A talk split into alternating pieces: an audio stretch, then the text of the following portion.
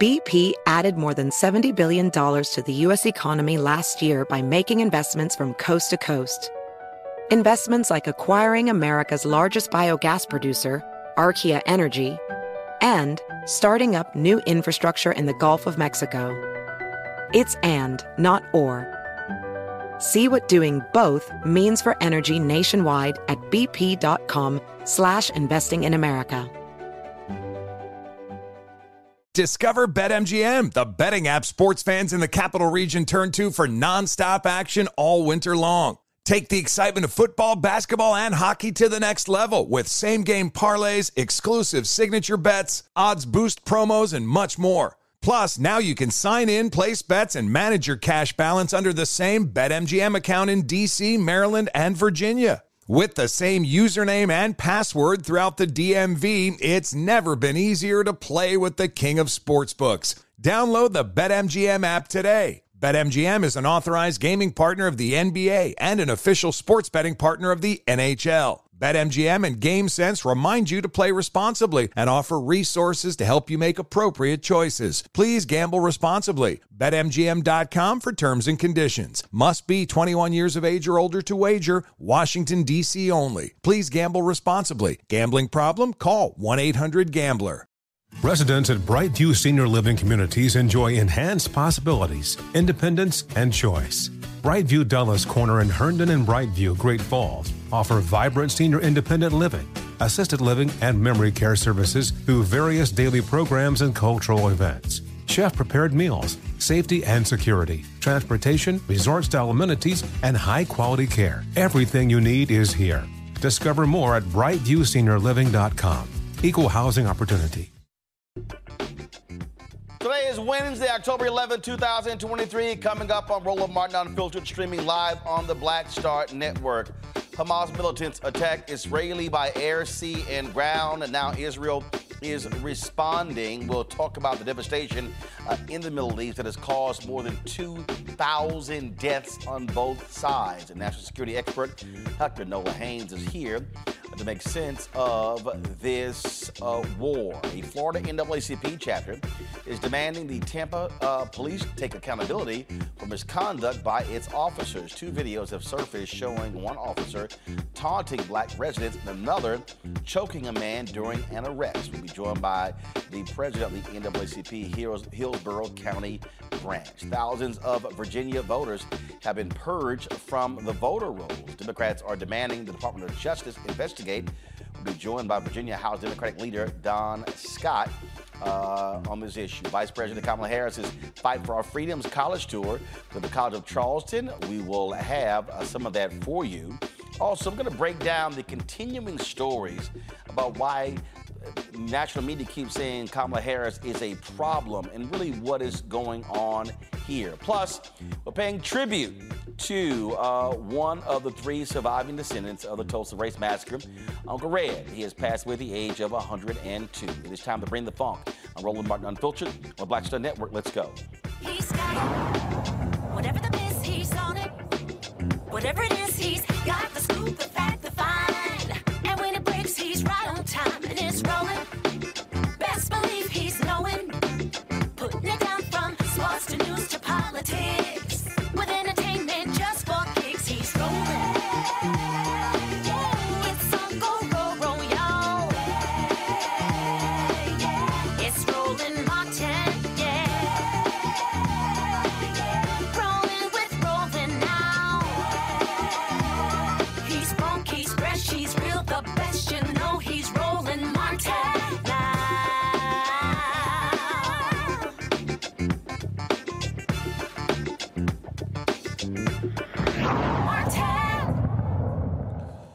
Last several days, we have had to witness a shocking, devastating video coming out of the Middle East uh, after Hamas militants uh, issued a surprise attack uh, on Israel. M- nearly more than 2,000 people have been killed on uh, both sides, Israelis as well as Palestinians there in the Gaza Strip. 22 Americans have also died. Israel um, they what they've done is they've responded in kind.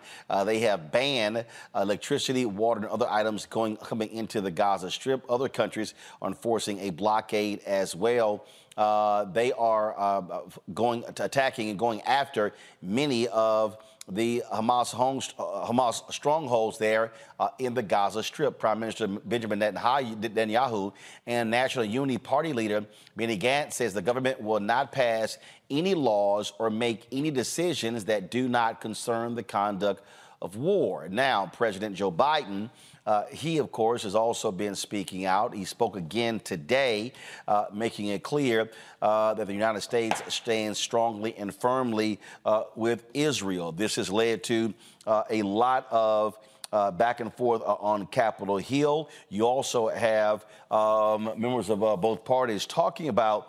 what needs to be done to actually provide additional resources to Israel in this battle. Uh, so many different things have been going on. You've had uh, various uh, universities excuse me, various uh, students of the university has been issuing statements. Uh, some of them highly critical. You've got folks who've been also been criticizing. Uh, they've been criticizing um, uh, members of Congress. Uh, folks are making decisions: do they stand with Israel? Do they stand with the Palestinians?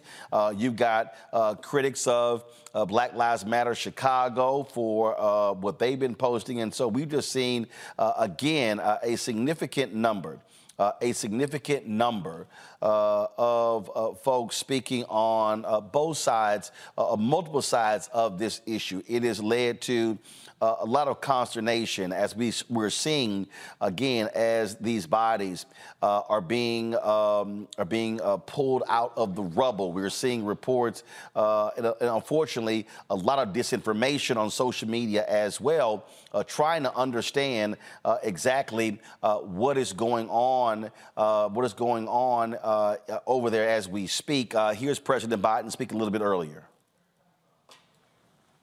Uh, give me one second, all right, folks. Let me just uh, uh just pull this. Let me just pull this up. Here we go. I mean, I, I I've been doing this a long time. I never really thought that I would see and have confirmed pictures of terrorists beheading children. I never thought I'd ever. Anyway, I. Uh, but there are countries in the region are trying to be of some help, including Arab nations that are trying to be of some help. So, uh, uh, Doug Emhoff, who is, of course, the second gentleman uh, who is married to uh, Vice President Kamala Harris, uh, he is uh, also Jewish. He also uh, spoke today. Here's what he had to say. You're all hurting. The entire Jewish community is hurting. I'm hurting. We grieve with you. We stand with you. But thank God we have the steady leadership of Joe Biden and Kamala Harris during this unthinkable time in our history. Their moral compass, their calm, their empathy are what we need in this time of crisis. And we saw that yesterday when President Biden, with Vice President Harris and Secretary Blinken by his side, powerfully addressed the nation and made clear to the world that Israel has the United States' unwavering support. Our president and vice president are making sure Israel has what it needs to defend itself. We are grateful for their leadership and support for Israel at this exceptionally difficult time. We also acknowledge and address how these events will impact us as Jews. All right. Um, joining us right now is national security expert Dr. Nola Haynes. Um, so, Doc, glad to have you here. So, all right, uh, you know, where do we even begin? First of all, this started with this surprise attack by Hamas um, uh, against Israel. Some 5,000 rockets uh, were fired. So, for, so I want to do this here. A lot of people, a lot of people really have no understanding of anything uh, in this region. So let's first do this here explain to folks the difference between Hamas and the PLO.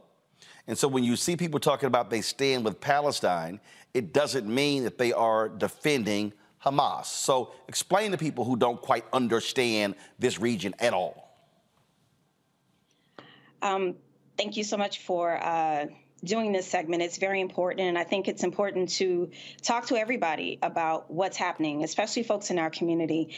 And that is a great starting point. You know, we can go all the way back to 1948 when the state of Israel was even founded. This is how far this goes back. It goes all the way back there. And there are different times in the 60s and the 70s where you had different uh, skirmishes. There was a Six Day War in 1967. 1972. There are so many uh, instances that you can point to, but nothing quite like this on this scale. So in 2006, uh, Hamas came into power in Gaza.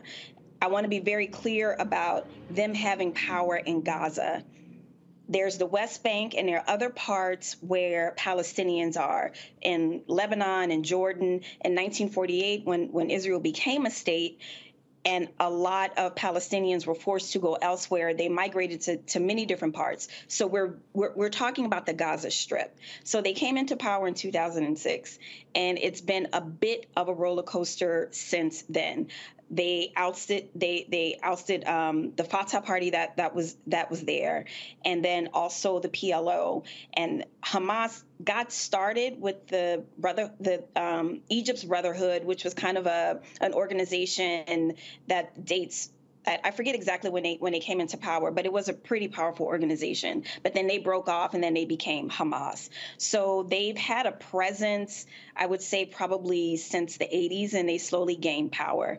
And they officially came into power in 2006. So when say, now, so you say coming to power, people have to understand that was an election. Uh, and this was when President George W. This is when President George W. Bush was there, and there were a number of people uh, who were trying to explain to the Bush administration do not move forward with this election, Hamas is going to win. Uh, and so uh, Condoleezza Rice was Secretary of State. Uh, they said, no, there's going to be an election there. And that's exactly what happened uh, there in the Gaza Strip. Uh, and so what you had is you had Hamas, uh, who was saying to people, we're going to provide you food, uh, shelter, things along those lines. We're talking about a territory uh, with about 2 million people, half of them children. 90% of the place doesn't have electricity. you've had the UN Secretary General literally call this an open air prison. And so mm-hmm. folk have to understand really what, what this area is like uh, and really what is going on here, which explains why Hamas is, has been able to control the Gaza Strip. Go ahead. I'll give you an example. Think about the Taliban right now being in charge of Afghanistan. You can say they came to power, but they took it essentially. So we really are talking about uh, a, a, terrorist organization running uh, the Gaza Strip, but like you said, Roland, with over two million people uh, in in that area. So when we say they came to power, that's a nice way of saying. Um, a lot of people a, lot of people didn't have a lot of choice. They were looking for something different because they were suffering. And so this is very, very typical with a lot of ter- terrorist organizations. They will promise, promise, promise. And in some instances, they will actually do the work. They will actually come and feed you. But they also have these ulterior motives where they want to also enact some level of Sharia law, right? And through, through force. So that's another that's another part of it. So uh, Palestinian folks have been living under pretty extreme circumstances since 2006. And you have these compl- you have these competing power centers among the Palestinians. You have the PLO, uh, uh, Yasser Arafat was their leader for a very long time, uh, and they were the, the traditional group. You've got Hamas, which is called, which is which some may call the militant wing, and so you have folks at odds. Now we're seeing stories out of Israel uh, saying that uh, Netanyahu. Uh, wanted to isolate the PLO and then support being driven to Hamas to be able to then, frankly, crush both. Exactly, because one of the things, and Hamas has been very clear about this, they want part of Jerusalem. They want they want the Palestinian state to be recognized. They they want the state of Palestine, and a big piece of that is Jerusalem. So I kind of want to fast forward to 2017 when the embassy was moved to Jerusalem. Hamas was not happy with that. They were not happy with the Trump administration at all. So that's kind of like a starting point. And, and, and, and hold up, hold up, before, we, before you go there, uh, you had yeah. many white conservative, white evangelical Christians here in the United States who wanted that to happen as well. And so what you have here, you have this, this, this very interesting um, alliance going on where you have white evangelicals who strongly who, who are strongly backing that and pushing that, where you had a number of folks uh, who are Jewish who were sort of like, Mm, is this really a, major deal? Uh, and so that was, uh, again, one of those conflicting issues where you had folks on multiple sides. You're like, well, why are y'all pushing this thing so diligently?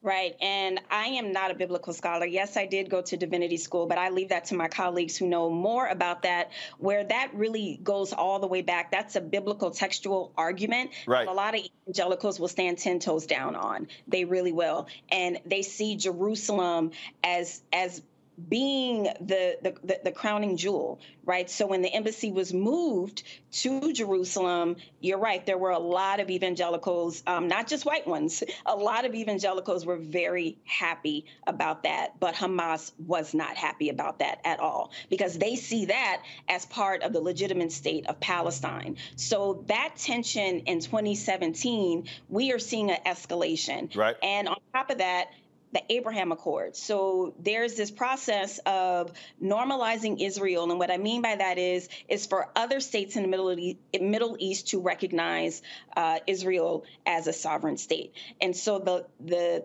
the normalization process that a lot of people are talking about, there's a lot of mis mis and disinformation around Iran. There are a lot of conspiracy theories being drawn together, but the gist of it is is that there was a critical piece of normalization that was happening with Saudi Arabia.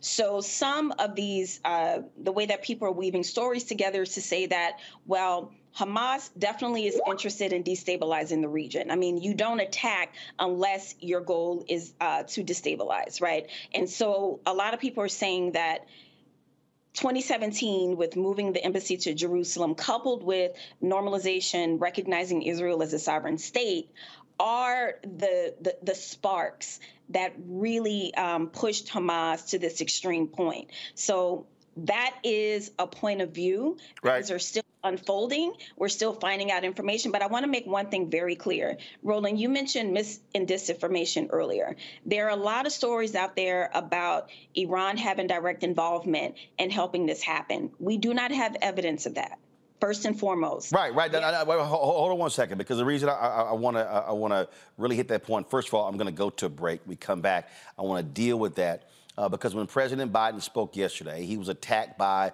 a lot of right wing folks. He didn't mention Iran. They were behind this. These are the same people who were yelling Iraq had weapons of mass destruction.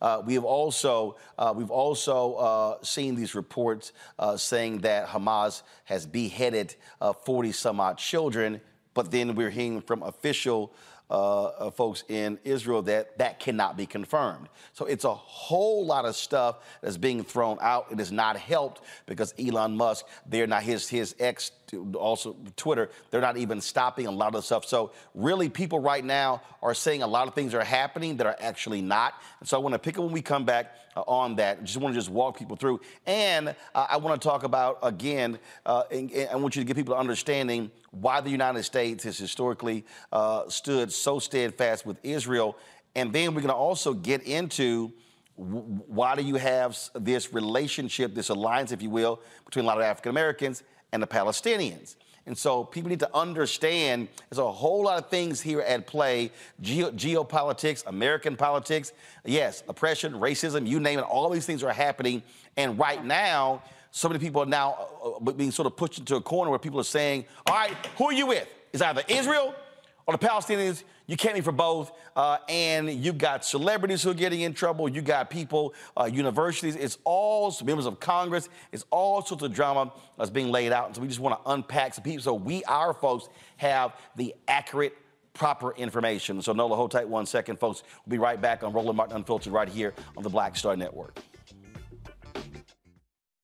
When you talk about blackness and what happens in black culture, we're about covering these things that matter to us, uh, speaking to our issues and concerns. This is a genuine people powered movement. There's a lot of stuff that we're not getting. You get it, and you spread the word. We wish to plead our own cause too long have others spoken for us. We cannot tell our own story if we can't pay for it. This is about uh, covering us. Invest in black owned media. Your dollars matter. We don't have to keep asking them to cover our stuff. So please support us in what we do, folks. We want to hit 2,000 people, $50 this month, raise $100,000. We're behind 100,000, so we want to hit that. Y'all money makes this possible. Check some money orders. Go to PO Box 57196, Washington, D.C. 20037 0196. The Cash App is dollar sign RM Unfiltered. PayPal is R Martin Unfiltered. Venmo is RM Unfiltered. Zelle is Roland at RolandSMartin.com. Pull up a chair. Take your seat. The Black Tape with me, Dr. Greg Carr, here on the Black Star Network. Every week, we'll take a deeper dive into the world we're living in. Join the conversation only on the Black Star Network. BP added more than $70 billion to the U.S. economy in 2022. Investments like acquiring America's largest biogas producer, Archaea Energy, and starting up new infrastructure in the Gulf of Mexico. It's and, not or. See what doing both means for energy nationwide at bp.com slash investing in America. Discover BetMGM, the betting app sports fans in the capital region turn to for nonstop action all winter long. Take the excitement of football, basketball, and hockey to the next level with same game parlays, exclusive signature bets, odds boost promos, and much more. Plus, now you can sign in, place bets, and manage your cash balance under the same BetMGM account in DC, Maryland, and Virginia. With the same username and password throughout the DMV, it's never been easier to play with the king of sportsbooks. Download the BetMGM app today. BetMGM is an authorized gaming partner of the NBA and an official sports betting partner of the NHL. BetMGM and GameSense remind you to play responsibly and offer resources to help you make appropriate choices. Please gamble responsibly. BetMGM.com for terms and conditions. Must be 21 years of age or older to wager. Washington, D.C. only. Please gamble responsibly. Gambling problem? Call 1 800 Gambler. Hey guys, Mario Lopez here to tell you the national sales event is on at your Toyota dealer, making now the perfect time to get a great deal on a dependable new SUV like an adventure ready RAV4. Available with all wheel drive, your new RAV4 is built for performance on any terrain from the road to the trails. And with plenty of passenger and cargo space, plus available tech like wireless charging, you and your entire crew can stay connected.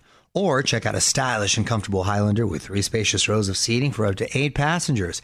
And with available features like the panoramic moonroof, you can sit back, enjoy the wide open views with your whole family. Plus, both RAV4s and Highlanders are available in hybrid models, so no matter your style, you can drive efficiently and save on gas. So visit your local Toyota dealer and check out amazing national sales event deals on RAVs, Highlanders, and more when you visit buyatoyota.com. Toyota, let's go places. I'm Faraji Muhammad, live from LA.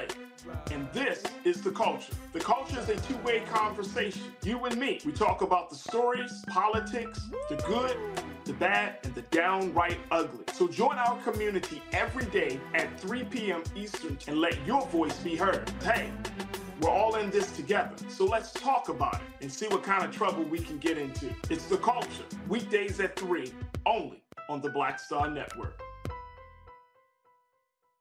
Me, Sherri Shepherd, and you know what you're watching Roland Martin Unfiltered.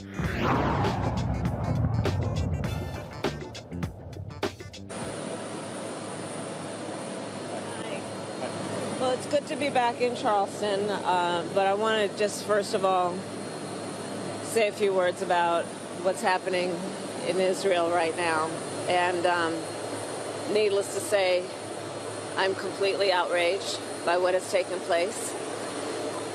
We are looking at extreme acts of terrorism that must be condemned in no uncertain terms. There is absolutely no justification for terrorism. The president and I take very seriously our commitment to Israel and to the people of Israel to support them and in particular to give Israel what it needs to defend itself.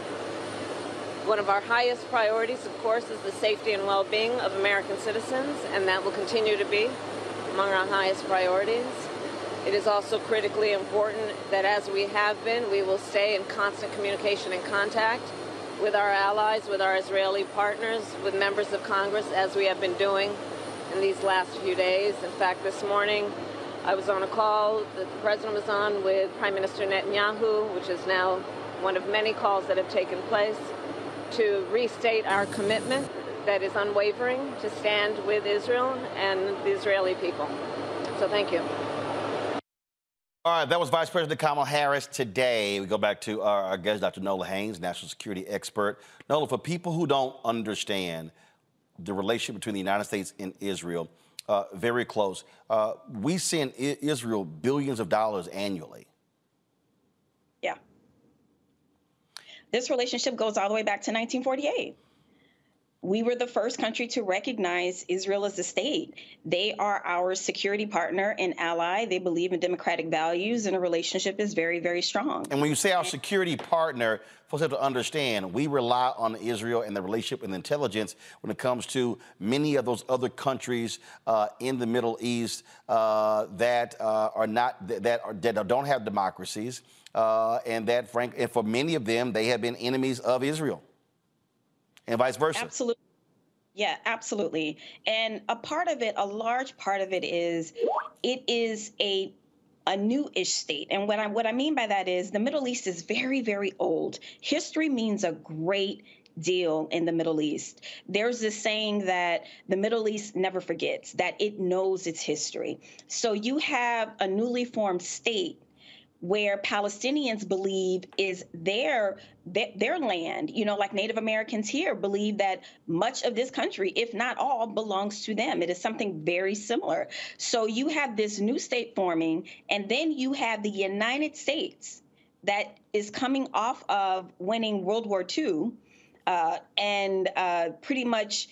Destroying two countries in Japan, you have this new emerging superpower backing Israel. So who's going to go up against that country? And, again, you and what you had here was you had a country that was created uh, because you had uh, you had uh, European Jews who were being killed uh, in Germany, and so it was the creation, frankly, of their own country, a homeland for them. And then you have uh, Palestinians who are saying, "Wait a minute, you're you, are you are taking our homeland, our land, to create a land for them." Uh, and then and then again, you had Jewish, Muslim. Now all of a sudden, you've got the back and forth, and that literally has been the battle.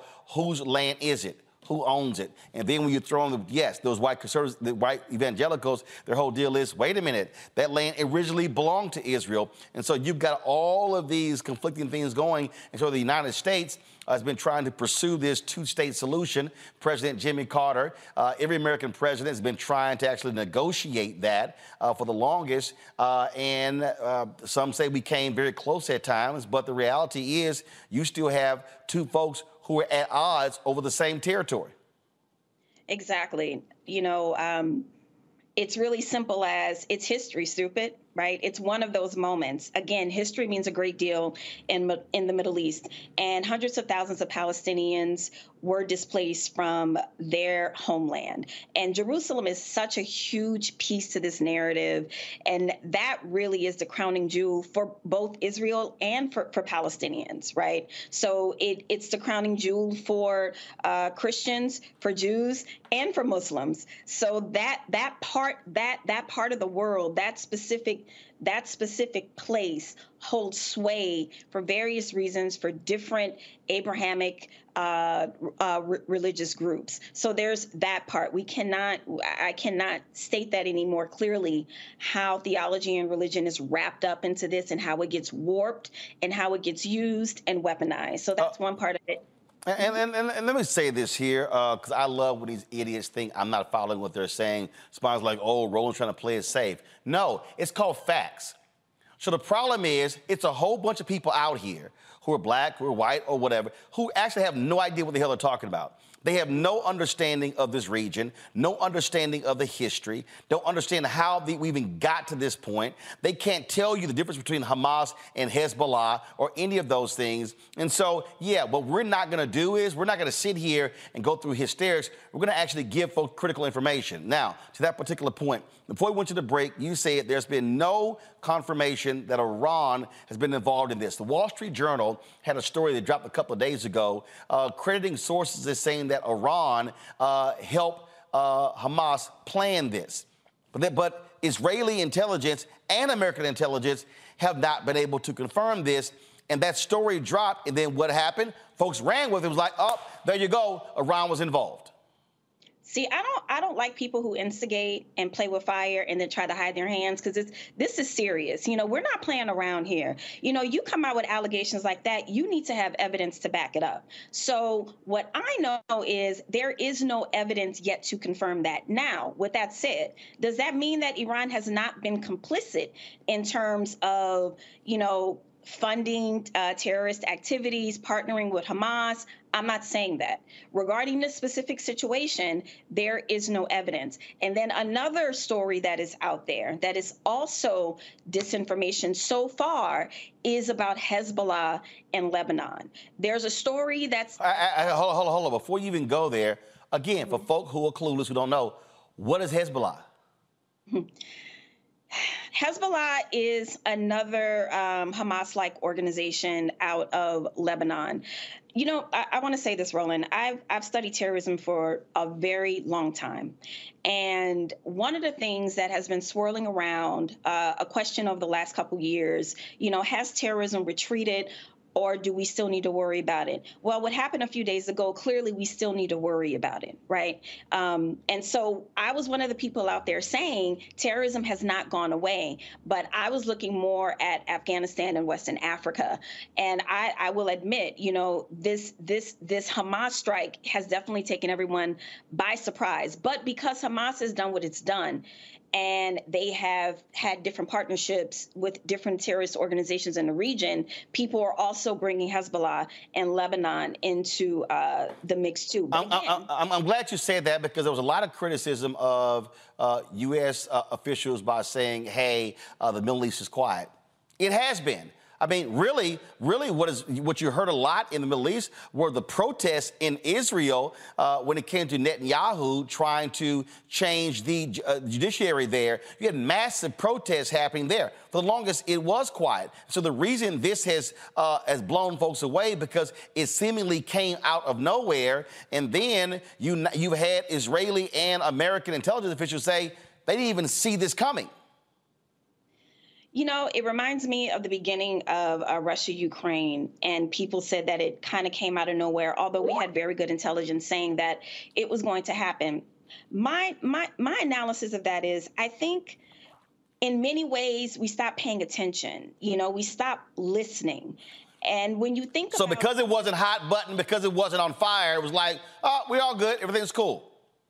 Exactly. And again, I'll give Putin as an example. Putin had been saying all along he wanted the former USSR to be, you know, to, to go back to its former glory. He had been talking he had been talking smack about Ukraine for a while. He he thinks that Ukraine is beneath Russia, that they belong under the boot of Russia. He's made these statements. But how seriously did we take this, right? Even with this massive intel failure, with Hamas um, attacking Israel in over 20 different loca- locations, 20. That is extreme on any measure for, for any measurement that exists in the world. And we're still getting information about that intelligence failure, but a lot of this is ego right? Because there was an assessment made that terrorism had retreated, that terrorism was not the thing to look at. Many indicators said that what we should be looking at is not global terrorism, but um, proliferation of WMD. There was some information out there that was saying that. So you know, I, I don't have the full story yet. I don't know what contributed to the intel failure, but somebody took their eye off the ball. So, a lot of somebodies took their eyes off the ball right? Because for more than 20 locations to be attacked in Israel, that's a lot of planning. That's a lot of chit chat going on somewhere. somebody's having conversations, somebody's convening people together. So the, the massive intel failure, uh, just like with 9 11, this will be talked about and studied for a very long time because oh, this is unprecedented. Before I go to break, then go to my panel, I got to ask you this here. Uh, we keep seeing these stories that 40 children were beheaded, but I'm also hearing that that it's not been confirmed. What do you know? That it's not confirmed. So, this again, and, and, and for people to understand, when a story like that just gets thrown out there, what it creates in the mind of people, oh, these people are so heinous, do whatever you want to them. So that, that, that, that's a, so again, I keep we keep seeing it, and I've seen, and in fact, I've seen some stories where uh, where initially journalists say, oh, they actually saw the bodies. Now those media companies are backing off of those initial reports. Right. And Roland, something you asked me earlier, it, it you know, it's it's meant to dehumanize uh, Hamas. Obviously, what they did was disgusting and terrible, but it's not meant just to dehumanize Hamas. But when you put, when people put Hamas and all of Palestinians together, it's meant to do that, right? So it's meant to think of them as being um, all of pa- Palestinians. I mean, in terms of being savage, in terms of being extreme, and when you dehumanize anyone, it is a lot easier to go and kill them right? So what Hamas did was disgusting and heinous on every single level. But the one thing that I do want to say, the one thing that I know is also very important to this administration is recognizing the difference between what Hamas did and Palestinians just trying to live their lives every single day. That is a distinction that this administration is standing on, and I'm happy that they are because it is a distinction. And for people that are saying, well, they voted them in, well, you can't call them a terrorist organization today and not yesterday. So either they are and they have been, which is to say, I'm sure there was a lot of um, yeah, they were elected in, right? They got elected. So you can't just make up that they're a terrorist organization just today, right? Without following that thread. So, yes, they are technically in power, but there are a lot of everyday Palestinians who just want to live their lives, and they in no way deserve what's happening to them. All right, hold tight one second. Uh, I got to go to break. We come back. Uh, more of Dr. Nola Haynes, plus our panel as well. Um, you're watching Roland Martin Unfiltered right here on the Black Star Network. Don't forget, if you're watching on YouTube, hit the like button. Same thing you're watching on our OTT app. Support us in what we do. Send your check and money orders to P.O. Box 57196, Washington, D.C., 20037-0196. Cash App, dollar sign RM Unfiltered. PayPal, R Martin Unfiltered. Venmo is RM Unfiltered. Zelle, Roland at RolandSMartin.com. Roland at RolandMartinUnfiltered.com. And be sure, to, of course, download the Black Star Network app, Apple phone, Android phone, Apple TV, Android TV, Roku, Amazon Fire TV, Xbox One, Samsung Smart TV. And be sure to get a copy of my book, White Fear, How the BP added more than $70 billion to the U.S. economy in 2022 by making investments from coast to coast investments like building charging hubs for fleets of electric buses in California, and starting up new infrastructure in the Gulf of Mexico. It's and, not or. See what doing both means for energy nationwide at bp.com slash investing in America.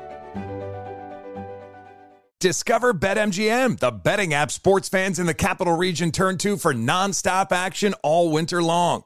Take the excitement of football, basketball, and hockey to the next level with same game parlays, exclusive signature bets, odds boost promos, and much more. Plus, now you can sign in, place bets, and manage your cash balance under the same BetMGM account in DC, Maryland, and Virginia. With the same username and password throughout the DMV, it's never been easier to play with the king of sportsbooks. Download the BetMGM app today. BetMGM is an authorized gaming partner of the NBA and an official sports betting partner of the NHL. BetMGM and GameSense remind you to play responsibly and offer resources to help you make appropriate choices. Please gamble responsibly. BetMGM.com for terms and conditions. Must be 21 years of age or older to wager. Washington, D.C. only. Please gamble responsibly. Gambling problem? Call 1 800 Gambler.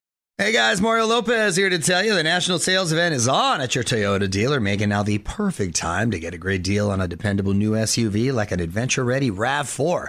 Available with all wheel drive, your new RAV4 is built for performance on any terrain from the road to the trails. And with plenty of passenger and cargo space, plus available tech like wireless charging, you and your entire crew can stay connected. Or check out a stylish and comfortable Highlander with three spacious rows of seating for up to eight passengers. And with available features like the panoramic moonroof, you can sit back, enjoy the wide open views with your whole family. Plus, both RAV4s and Highlanders are available in hybrid models, so no matter your style, you can drive efficiently and save on gas. So visit your local Toyota dealer and check out amazing national sales event deals on RAVs, Highlanders, and more when you visit buyatoyota.com. Toyota, let's go places. Of America is making white folks lose their minds. Available at bookstores nationwide. Uh, download the audio version on Audible. We'll be right back. Hatred on the streets. A horrific scene, a white nationalist rally that descended into deadly violence. White people are losing their damn minds. As an angry pro-Trump mob storms the U.S. Capitol, we've seen We're about to see the rise of what I call white minority resistance. We have seen white folks in this country who simply cannot tolerate black folks voting. I think what we're seeing is the inevitable result of violent denial. This is part of American history. Every time that people of color have made progress, whether real or symbolic, there has been what Carol Anderson at Emory University calls white rage as a backlash. This is the rise of the Proud Boys and the Boogaloo Boys. America, there's going to be more of this. Here's all the Proud Boys, Dave. This country is getting increasingly racist in its behaviors and its attitudes because of the fear of white people. The fear that they're taking our jobs, they're taking our resources, they're taking our women. This is white fear.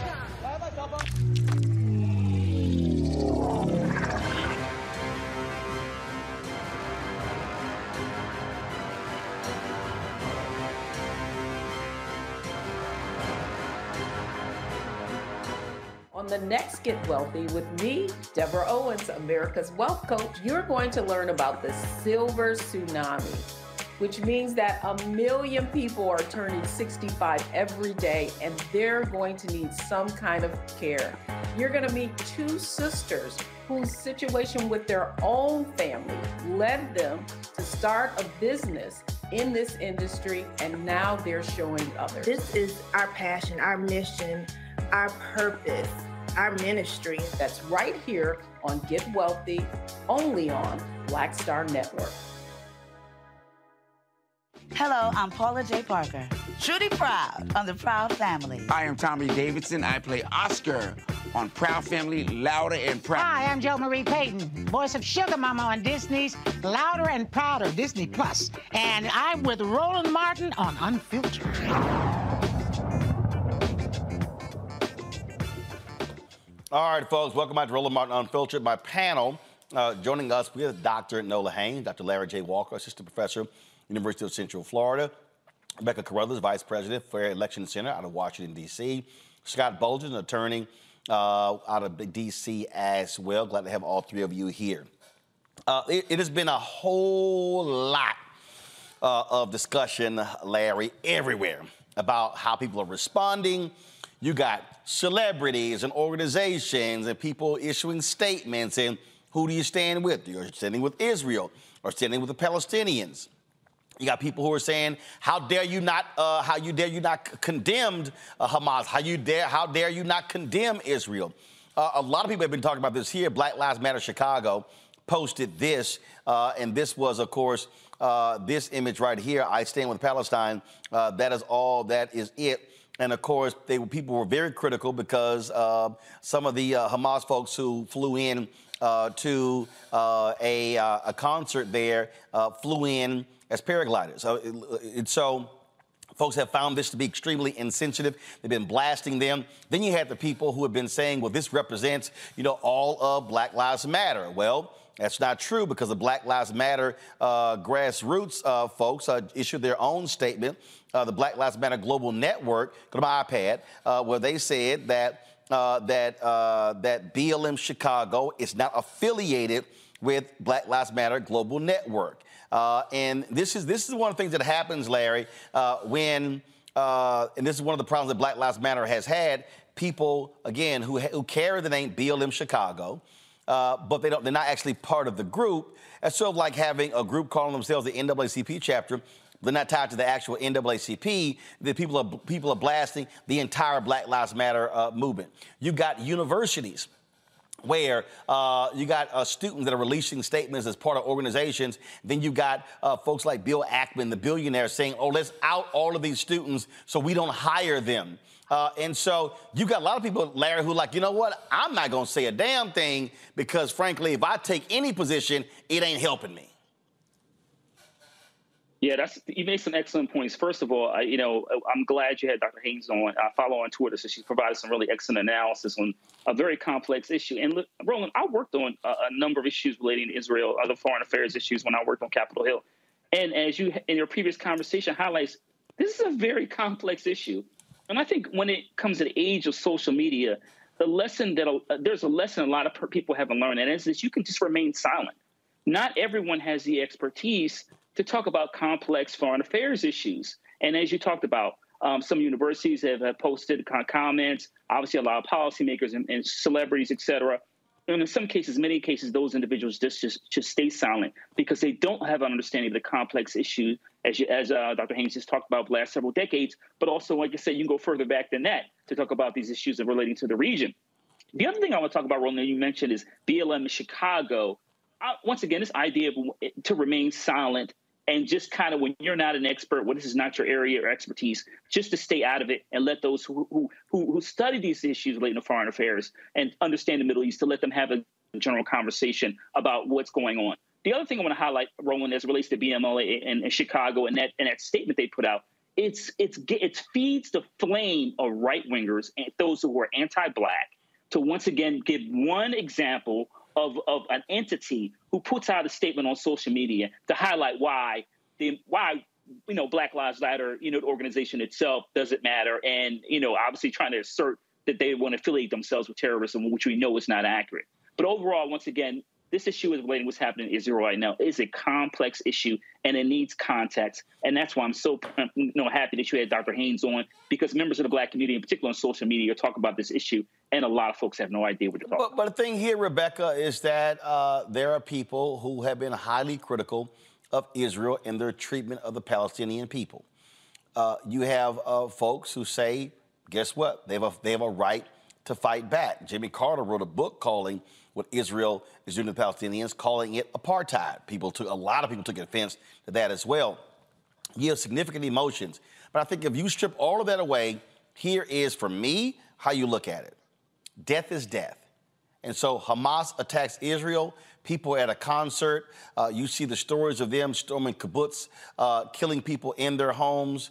Um, uh, you know the videos that are being taken, and then of course the how Israel responds uh, killing uh, Palestinians. Right now, more than 2,300 people are dead. I don't. I wouldn't be celebrating anybody or anything. Death is death. This is pain. This is suffering, uh, and family members are having to deal with this, whether you are Palestinian or Israeli. You know what we're watching is simply untenable there's so much that's happening so fast. There's so much misinformation, there's disinformation. And just to remind your viewers, this is one of the most highly concentrated areas on the planet, the most population wise dense. Um, something else that's also an issue is that there currently isn't an ambassador to um, Israel from the United States. So that also um, hinders us from having an adequate response and actually having um, that information um, gathering that's so important, especially in the first few days of this conflict. The other issue, uh, you know, taking a step back and watching this, is it is disheartening as I'm listening to U.S. officials talk about um, what's happening. I'm waiting to hear about the talk about peace how do we back up? How do we move away from the precipice that we're currently at, where the whole region can devolve into further negative consequences? How do we actually just slow down, let tempers go back down in order to figure out what is the solution? What are the constructive things that can happen next? And so, what I'm concerned is that in the US, we're playing politics with this issue. With, like you said, there are so many innocent people on all sides who are being um, unjudiciously murdered murdered, slaughtered, killed, um, reports of raping, re- reports of all sorts of um, uh, atrocities. And I think all of us need to take a step back, let this cool down just a moment so we can figure out what is the peaceful way forward because what's happening now is not sustainable. Regardless of how people feel the response should be, it, it, we, we can't do this for the next week, the next months, um, the next years. We have to figure out a way forward. Uh, but the reality, uh, Scott, uh, that is uh, Israel has made it perfectly clear. Uh, they are going to destroy anybody tied to Hamas, uh, and that is actually happening. And they're leveling in any building where Hamas may be in. Yeah, with, with the U.S., without the U.S., so in spite of the U.S., they're going to go in and turn Gaza to, to rubble. And, you know, you're, you're right, death is death. Let, let me just say this, though, because I follow uh, uh, Nola also. Hamas is not Palestine. Hamas is not Palestinians. And we, we keep lumping them together, the media does, and even politicians do. And, and I say that because then that leads to this question. I understand, never again, that Israel uses, and this is one of those never again moments in 2023 but we got to be strategic and surgical when you turn Gaza to rubble. You have innocent people there. You have women and children there. You have hostages there. How do they get out? You got to go in and find them if you can, but you've got to give them the pathway out. There are three ways out of Gaza, and I believe uh, Israel has shut down two of those three. Uh, and if they have, there's only one way. You've got to give those people time to get out if you're going to turn it to rubble. If you don't, you are doing, if you go in indiscriminately and say to hell with everyone and everybody, then you're just repeating this cycle of violence. I understand that Israel is going to do what they're going to do, right? And emotionally, I don't blame them. But in the end, once we turn Gaza to rubble, where do we go from there? And you see, this dialogue now is about revenge. Got it. But as soon as you get through that, right, and we honor the dead and we mourn the dead, we still got a big ass problem in the Middle East. And maybe, maybe this triggers some type of resolution. But I got to tell you, there's a lot of violence on both sides, and you're not, you can't resolve or settle a conflict as long as bombs are being dropped on all sides. And so uh, the other thing is, you know, we got to, if you're critical of Israel in the U.S., right, they label you anti Semitic. It has always bothered me that there is blame to go on both sides. There's tit for tat on both sides. But if you criticize Israel, you criticize them in any way, shape, or form, uh, white America and others will label you anti Semitic. We got to stop that because both sides have to take some responsibility. And, and this rhetoric and the media and what have you is really harmful um, when you talk about beheading kids because uh, President Biden said, I didn't think I'd see the day where I, terrorists were beheading children, right? So now he's put that out there. You just ran that clip, actually. And so that's dangerous rhetoric. And we just got to get past this revenge piece and Gaza being laid, laid to rubble. And the real question we need to be talking about is twofold. And I'll end on this. Where do we go from here? Right? And how did this happen? Because Hamas may be here have representatives who run Gaza, right? But Hamas is a terrorist organization.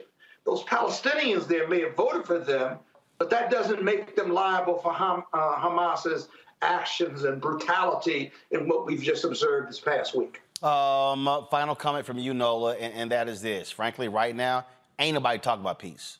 At the end of the day, right. Uh, right, right now, Nola, It is Yeah. abs- it is absolute brutal retribution, and it is war. Yeah, no, on site, like for real. But I will say two things about diplomacy.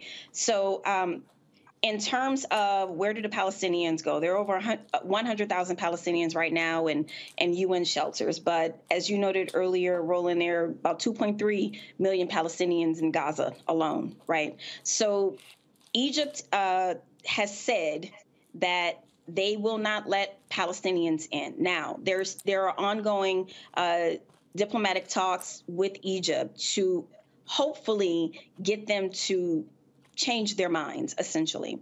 Uh, Qatar, they are also negotiating uh, to help get uh, women and, and, and, and young folks out of Gaza safely. So there are diplomatic uh, efforts that are happening. Actually, right now, the Secretary of State is in Israel. He's in Israel and Jordan today through the 13th. So there are diplomatic talks that are happening. Diplomacy is uh, diplomacy. Diplomacy is going to be a huge part of this. In terms of peace, Roland, as you stated, that's that's that's if it's not on Israel's mind, it's not going to be on the U.S.'s mind. It's a similar situation with Ukraine. If it's not on Zelensky's mind, then it's not on the U.S.'s mind. You know, we will absolutely continue to support Israel like we've always done. We have a security package on the way right now, and I'm sure Congress will probably uh, vote to have more security packages sent sent to Israel as long as this takes. And unfortunately, this is right now the policy is pretty much as long as it takes. So I know that that can sound disheartening. And in the world that I exist in, arms control and international security, the, the level of idealism exists in the diplomacy space. And because the U.S. is not directly involved in either war, we are. It, it- it's up to what Israel wants to do and whatever Ukraine wants to do, and that really is the truth of it. As soon as there's there's a moment turning towards peace, you best believe uh, that there will be people all over that because people are already thinking about it. They're they're writing policies around it. There are people who are wanting peace and who are thinking about peace. But as long as Netanyahu says on site, as long as Zelensky says on site, that's what it's going to be. All right, Dr. Nola Haynes, we appreciate it. Thanks a lot. Thank you. Folks, when we come back, we'll talk with the Tampa NAACP about uh, police brutality uh, there. Plus, in the next hour, uh, the constant attacks on Vice President Kamala Harris, saying, oh, she's missing. She's been working. I'm going to unpack and deconstruct really what is at play here. You're watching Roland Martin Unfiltered right here on the Black Star Network. Across America, BP supports more than 275,000 jobs to keep energy flowing. Jobs like updating turbines at one of our Indiana wind farms and producing more oil and gas with fewer operational emissions in the Gulf of Mexico. It's and, not or. See what doing both means for energy nationwide at bp.com slash investing in America. Discover BetMGM, the betting app sports fans in the capital region turn to for nonstop action all winter long. Take the excitement of football, basketball, and hockey to the next level with same game parlays, exclusive signature bets, odds boost promos, and much more. Plus, now you can sign in, place bets, and manage your cash balance under the same BetMGM account in DC, Maryland, and Virginia. With the same username and password throughout the DMV, it's never been easier to play with the king of sportsbooks. Download the BetMGM app today. BetMGM is an authorized gaming partner of the NBA and an official sports betting partner of the NHL. BetMGM and GameSense remind you to play responsibly and offer resources to help you make appropriate choices. Please gamble responsibly. BetMGM.com for terms and conditions. Must be 21 years of age or older to wager. Washington, D.C. only. Please gamble responsibly. Gambling problem? Call 1 800 Gambler. Hey, Doug Gottlieb here to tell you the national sales event is on at your Toyota dealer, making the now perfect time to get a great deal on a dependable new Toyota truck, like a rugged half ton Tundra. Workhorse by nature, powerhouse by design, the Tundra combines the raw capability with premium comfort and advanced tech to fuel your wildest adventures. With the available iForce Max hybrid powertrain, you can take electrifying horsepower further than ever before. Or check out the fully redesigned Tacoma. Delivering trail dominating power and captivating style, the new Tacoma was born to make your off roading dreams come true. With new available tech, this legendary truck is getting even better. When you buy a Toyota truck, you buy Toyota dependability, meaning your truck will hold its value long into the future. So visit your local Toyota dealer and check out the amazing national sales event deals when you visit buyatoyota.com. Toyota, let's go places. All change Right. is not growth. Right. But thoughtful change is real good fertilizer. And that's what has been so beneficial to us. But you also were not afraid of the pivot. Well, and I'm a black woman in business. Come on, I don't care how I dress up. I don't care who I'm speaking with. I don't care what part of the world I am in. I still am a black woman in business. Being afraid of the pivot, being fearful of change is not what got me here. Respectful of change, respectful of pivot. Yeah. Fearful? No, uh-uh, no.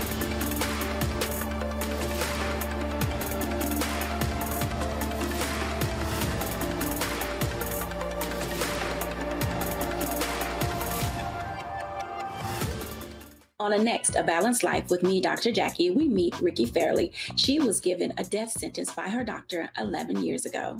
But for Ricky, giving up was not an option. She declared war on her disease, turned her entire life upside down, and won the battle. I know that God left me here to do this work. And when you talk about faith, faith is what got me through. I mean, I had to relinquish my faith and and give my life to God and say, okay, God, what have you got for me? And um, He gave me my purpose, and that's why I'm here. Her amazing story of strength, balance, and survival here on A Balanced Life with Dr. Jackie on Black Star Network.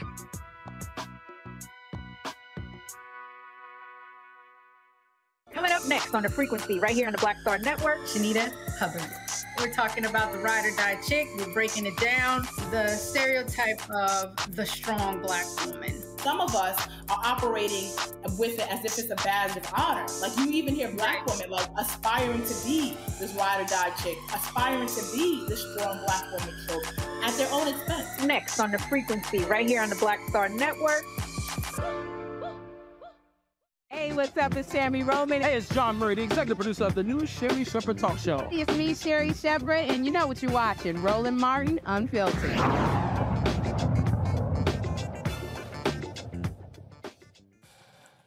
The Tampa, Florida Police Department, folks, under heavy scrutiny after videos of police misconduct were released. One video shows an officer taunting black residents during a bust, and the other is an officer suspended for putting his hands on a black man's neck during an arrest. Both incidents happened last year. Joining me now from Tampa is the Hillsborough County NAACP branch president, Yvette Lewis. Yvette, uh, have y'all had conversations with the police department? What have they said? Um, basically, with the first incident, um, a veteran police officer that has been there for 10 years, they said that he was just having a bad day, the police officer was. He was having a bad day. This is coming from a person with a badge and a gun where somebody could end up being killed. That is correct. And so, and that came from the chief of police here. And um, the other gentleman, uh, they covered it up and hid it for so long, but they just said um, he was very re- remorseful and he was sorry for what he did. Um, so neither one was suspended? One, the second one where he was choking the guy out, uh, he got three days suspension. Um, but that's it. So let me tell you, these incidents, like you said, Roland, happened last year. They called me to put the fire out because they knew the community would be in, in an outrage. But why, but, but why did you have to put the fire out? That's their job. Thank you. So, and and I refuse to accept the explanation that they gave, which was one was having a bad day, and the other one, um, it was a good arrest, and so therefore everything was good. And you know, and these gentlemen are still on the police force and and still doing things to the community, and there's a lack of distrust with go, what's going on. So no response from the mayor, from the city council? Nothing from the mayor. The mayor has been absolutely silent. And this is the thing the mayor is a former chief of police. And city council has not said anything. And this is the same city council three years ago who apologized to the African American people for how they treated them back then. But yet, there's nothing um, that they're doing. So, what's your next step? The next step is definitely um, reaching out to the Department of Justice to look into this matter to see what is going on because this police department has a history of biking while black um, arresting people for just riding a bicycle and renting while black, um, arresting people and putting evicting people out just for um, a simple arrest or something that uh, a police was called out to. So um, I have definitely reached out to the Department of Justice to investigate this police officer, uh, the police department, for what they're doing. All right and then. all of the police, Tampa police, that's in our area that is on these specialty squads, they don't look like us. Mm-hmm. All, all right. Well, Yvette, certainly keep us abreast uh, of what happens next. Hopefully, you're going to get some answers uh, from the elected officials there in Tampa. Thank you. I hope to as also well. All right. Thanks a bunch. Folks, we come back with voting purges in Virginia. More than 10,000 folks knocked off the rolls. What's going on? We'll talk with the House Democratic leader. We'll also talk about uh, the constant, now three years of stories saying Vice President Kamala Harris, she's awful, she's not ready. What's really going on here? I'm going to deconstruct that thing for you so you can understand what is happening. You're watching Roll, and plus, we'll also be remembering uh, one of the last three uh, descendants, the survivors of the Tulsa race massacre. He passed away at the age of 102. We'll remember Uncle Redd. You're watching Roland Martin Unfiltered on the Black Star Network.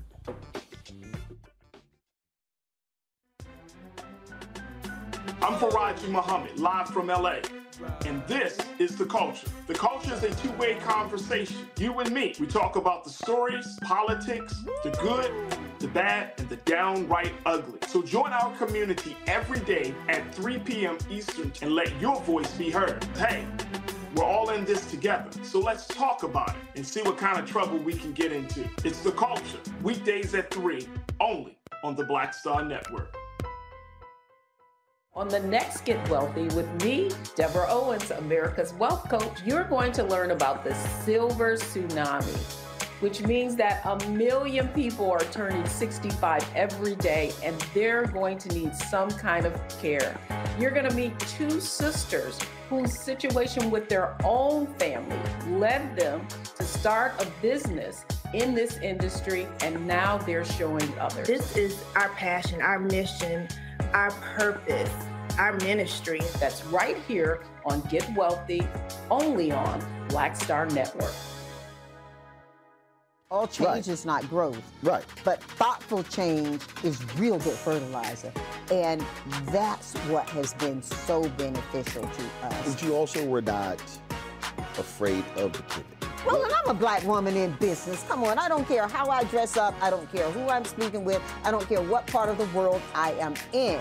I still am a black woman in business. Being afraid of the pivot, being fearful of change is not what got me here. Respectful of change, respectful of pivot. Yeah. Fearful? No. Uh-uh. No.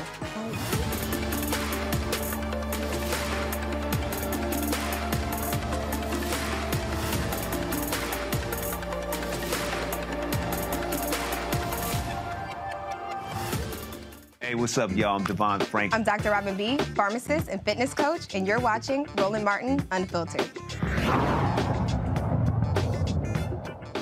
Early voting is underway in Virginia, but more than 10,000 Virginians were removed from the state's voter rolls because they were incorrectly listed as felons. Now there are calls for the Department of Justice to investigate. Don Scott as Virginia's House Democratic leader. He joins me to explain how uh, that many people, how this happened. So, um, Delegate Scott, what the hell is the uh, uh, Youngkin administration saying?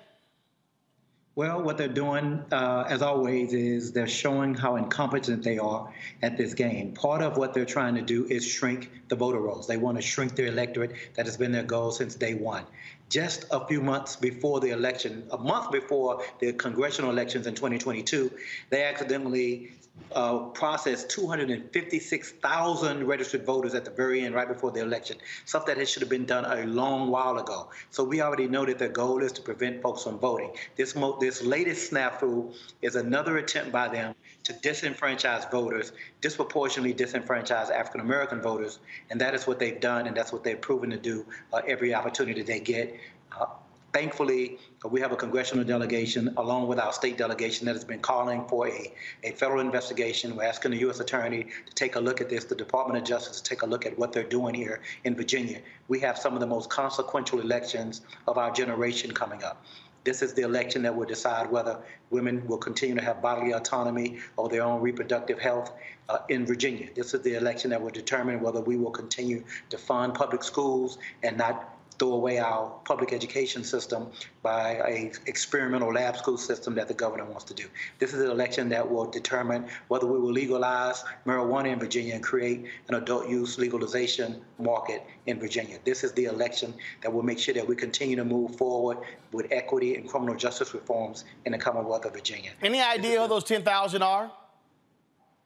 We don't. We don't know, and we're asking for that. They've said that there are 10,000, but we think it only disenfranchised some other number, maybe 300 people. We just don't believe them. They don't have credibility on this issue.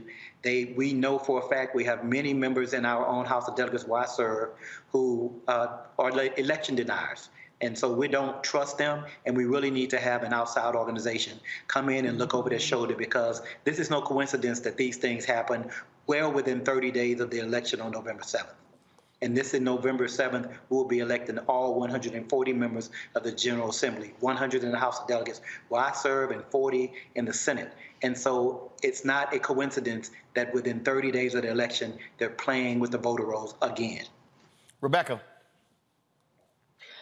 Um, besides um, asking um, Department of Justice to come in, what is the party doing to make sure that folks are double checking their registration to make sure that they're eligible to get out and vote? That, that's a great question. We are doing everything in our power to let the community know what is going on. We're using text messages, we're using social media, we're using our attorneys uh, to let folks know that these things are going on that they should really be examining and making sure that they are registered to vote. We're telling them to go to the website iwillvote.com to make sure that they are registered to vote. They can check their voter registration there, or they can go to the Virginia Department of Elections website to verify that they are registered. They have to put their information in, and they can do it easily on their cell phone or on a, a laptop or other device. But we can find out within moments whether they're still registered or not because we know that they are doing everything in their power to remove them. We're going to be challenging every vote. If they try to prevent folks from voting, I still tell everybody, still go and vote. And if we have to fight to get your vote counted after the fact, even if it's a provisional ballot that you cast, the law permits us to do that to make sure that you are allowed to vote. Scott? Hey, Scott Bolden here. Two things that I'm sure your lawyers are thinking about, it. maybe you can confirm it. Of course, Scott. He, of course, Scott. He's an alpha man. Of course they are. But go ahead. Was lawyers are Kappas, brother. I'm sure the lawyers. No, they're not. No, they're not. Go ahead. Okay, We're not brother. Let me just ask you this. Fight tonight. We're not going to have this divine nine fight tonight. right, right, right. Okay, so um, there are expedited FOIA requests. There is uh, temporary restraining orders, injunctive relief. Um, I hope the lawyers are looking at that because I think you can meet both of those requirements just based on the public information that I've been listening to. Uh, are those on the table? Because that'll get you the PR and hopefully the relief that you really ultimately want to get the word out. Well, you know, it was on the in the Washington Post today. It's in all of the local papers today. Uh, the the information is getting out, and we're making sure that we're doing that. The Elias Group, you may have heard of them. They're our uh, attorneys here in uh, for the Democratic Party of Virginia. We have a, a, a voter protection unit, and we're doing everything in our power to make sure that we have a legal strategy that's aggressive. And if we need to litigate, we will. Can't win without them. Thank you. Larry.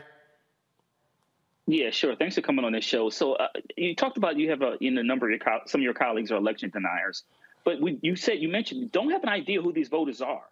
So I'm curious at first, what are some of your colleagues on the other side I'll have to say? And then secondly, the reason why I'm making that point is what if happens to be some of these these uh, you know individuals happen to individuals from the other party? And particularly, I make that point because you mentioned they're election deniers, and there's always questions about you know in Virginia and other states that it's rigged. So I am curious about what some of your colleagues, uh, your Republican colleagues, would say about this issue.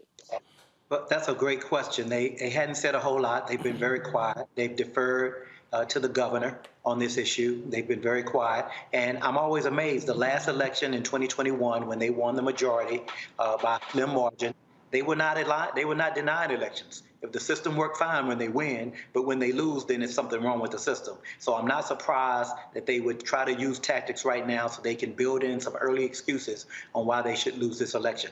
We're going to be monitoring this very, very aggressively because we know these are the tricks they played for generations, and we will not allow it to happen in the Commonwealth of Virginia. Not this time. We're on top of it. We're going to continue to monitor it very aggressively. Thank God we have a state delegation and a federal delegation that is asking and and monitoring the situation and asking for an aggressive follow-up from the U.S. Attorney. Unfortunately, our Attorney General here, Jason Miyares, hadn't said a word about this. He's a Republican, hadn't said a word about this. He'll investigate anything that has nothing to do with, with this type of stuff outside of his purview, but he won't look at these issues that affect uh, the rights of the citizens of the of the Commonwealth of Virginia. All right. Uh, and folks, as a reminder, we're going to be uh, in Fredericksburg uh, on Monday, uh, continuing our conversation uh, with uh, House Democratic candidates there.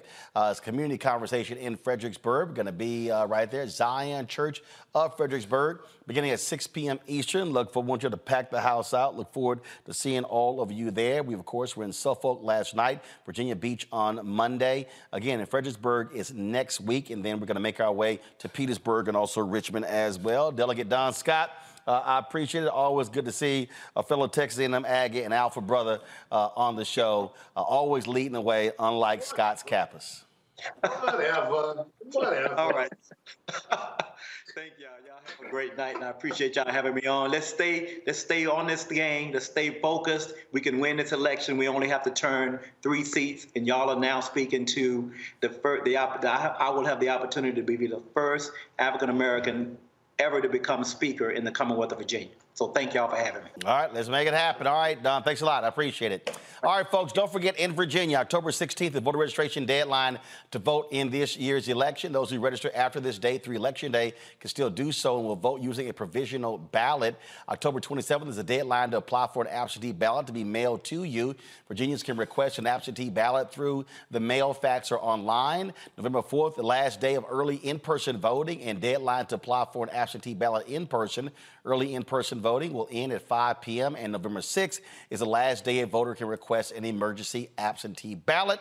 And remember, the election day is on November 7th. All right, folks, when we come back, we're going to talk about early voting in Louisiana. Also, Carlee Russell finds out her fate in Alabama over her fake, uh, fake abduction. Uh, why the constant, the constant grilling and attacks on Vice President Kamala Harris? And remember, uh, one of the last three survivors of the Tulsa Race Massacre who passed away at the age of 102. You're watching Roland Martin Unfiltered on the Black Star Network. Support us in what we do. Uh, join our Bring the Funk fan club. Send your chicken money. Order the P.O. Box 57196, Washington, D.C. 20037-0196. Cash App, dollar sign, RM Unfiltered. PayPal, R Martin Unfiltered. Venmo is RM Unfiltered. Zelle Roland at RolandSMartin.com, Roland at RolandMartinFilter.com.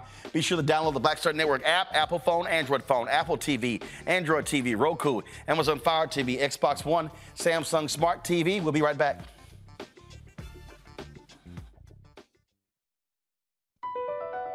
Across America, BP supports more than 275,000 jobs to keep energy flowing. Jobs like building grid scale solar energy in Ohio and producing gas with fewer operational emissions in Texas. It's and, not or. See what doing both means for energy nationwide at bp.com slash investing in America.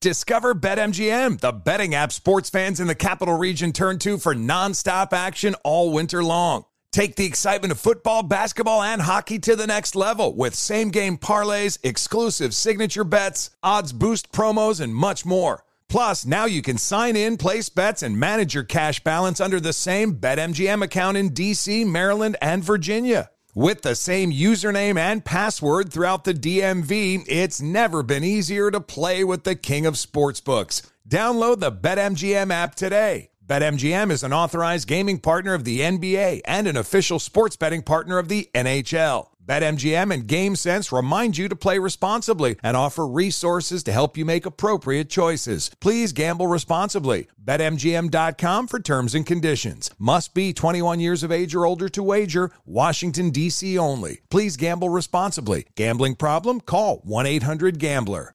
Hey guys, Rob Parker here to tell you the national sales event is on at your Toyota dealer, making now the perfect time to get a great deal on a dependable new Toyota truck like the rugged half ton Tundra. Workhorse by nature, powerhouse by design, the Tundra combines raw capability with premium comfort and advanced tech to fuel your wildest adventures. And with the available iForce Max hybrid powertrain, you can take electrifying horsepower power further than ever before. Or check out the fully redesigned Tacoma, delivering trail dominating power and captivating style. The new Tacoma was born to make your off roading dreams come true. And with the new available tech, this legendary truck is getting even better. And when you buy a Toyota truck, you buy Toyota dependability, meaning your truck will hold its value long into the future. So visit your local Toyota dealer and check out amazing national national sales event deals when you visit buyatoyota.com. Toyota, let's go places. Pull up a chair, take your seat.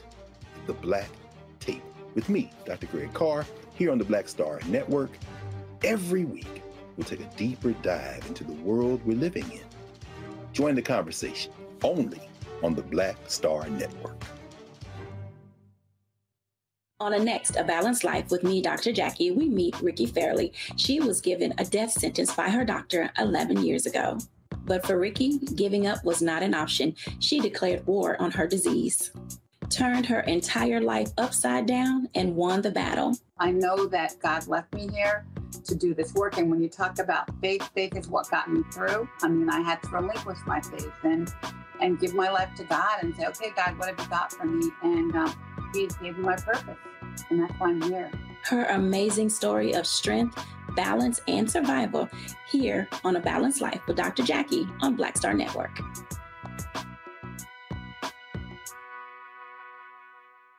When you talk about blackness and what happens in black culture, we're about covering these things that matter to us, uh, speaking to our issues and concerns. This is a genuine people powered movement. There's a lot of stuff that we're not getting. You get it, and you spread the word. We wish to plead our own cause too long have others spoken for us. We cannot tell our own story if we can't pay for it. This is about uh, covering us. Invest in black owned media. Your dollars matter. We don't have to keep asking them to cover our stuff. So please support us in what we do, folks. We want to hit 2,000 people, $50 this month, raise $100,000. We're behind 100,000, so we want to hit that. Y'all money makes this possible. Check some money orders. Go to PO Box 57196, Washington, D.C. 20037 0196. The Cash App is dollar sign RM Unfiltered. PayPal is R Martin Unfiltered. Venmo is RM Unfiltered. Zelle is Roland at RolandSMartin.com.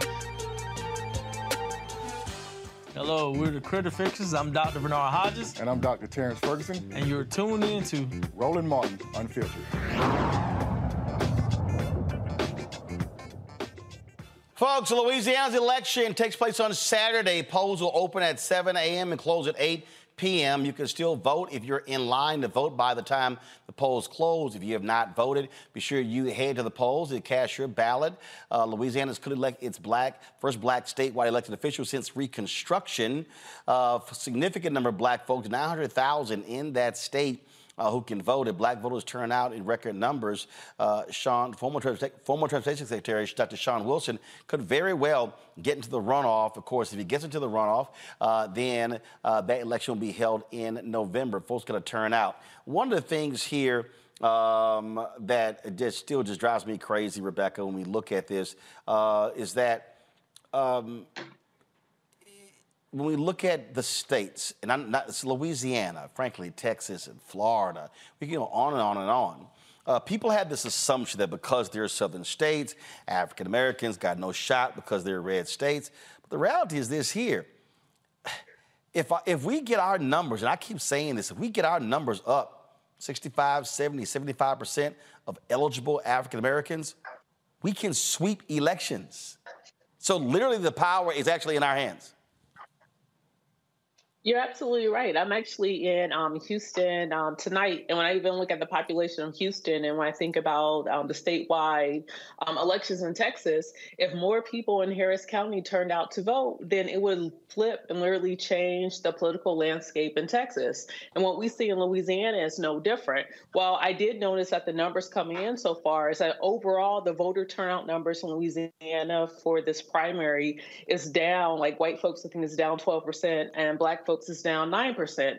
One thing that I will say, the state of Louisiana has not done itself any um, um, um, any favors by uh, with how they do their October um, primary. It's not a set Saturday. It's not always the second Saturday of the month. Sometimes it's the third Saturday. Sometimes it's the last um, one of the last Saturdays um, in October. So even that inconsistency with how the local and gubernatorial primary is set up is set up in a way that actually um, depresses um, the amount of folks who turn out to vote.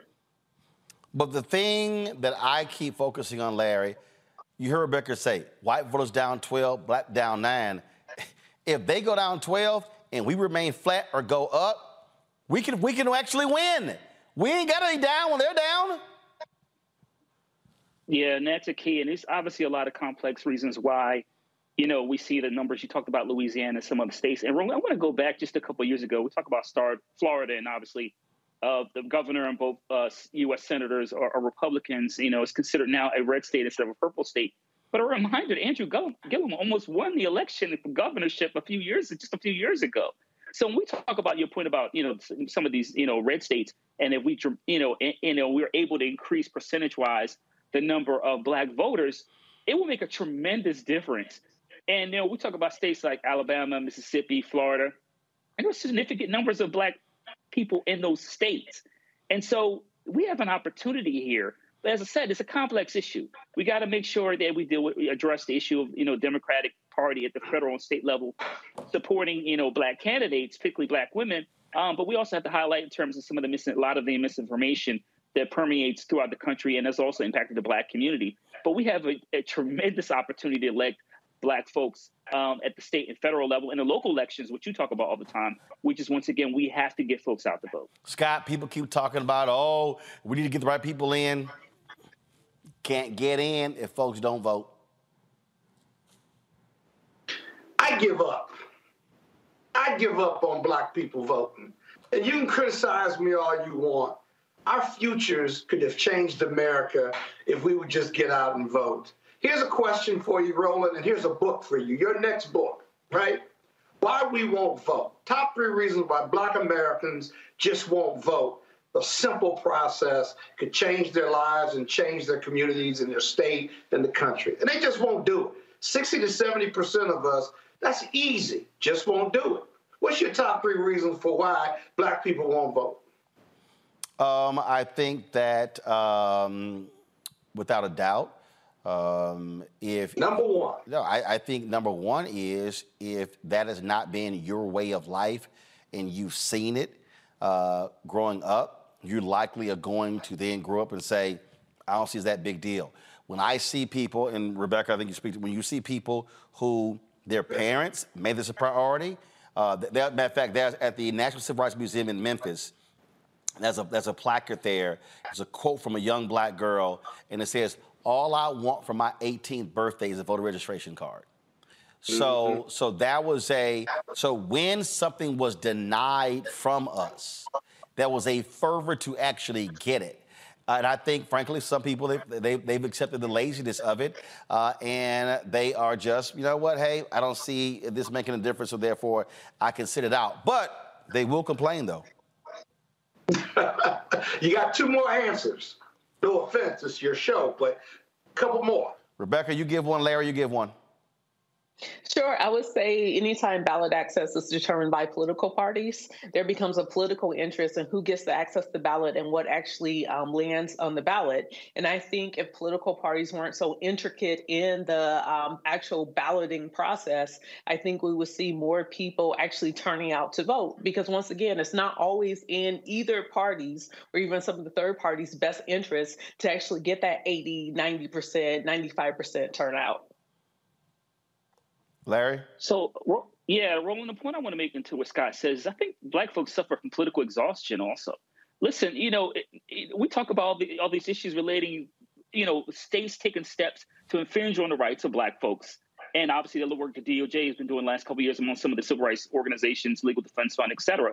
But let's remember, you know, what Jim Crow ended in 1965.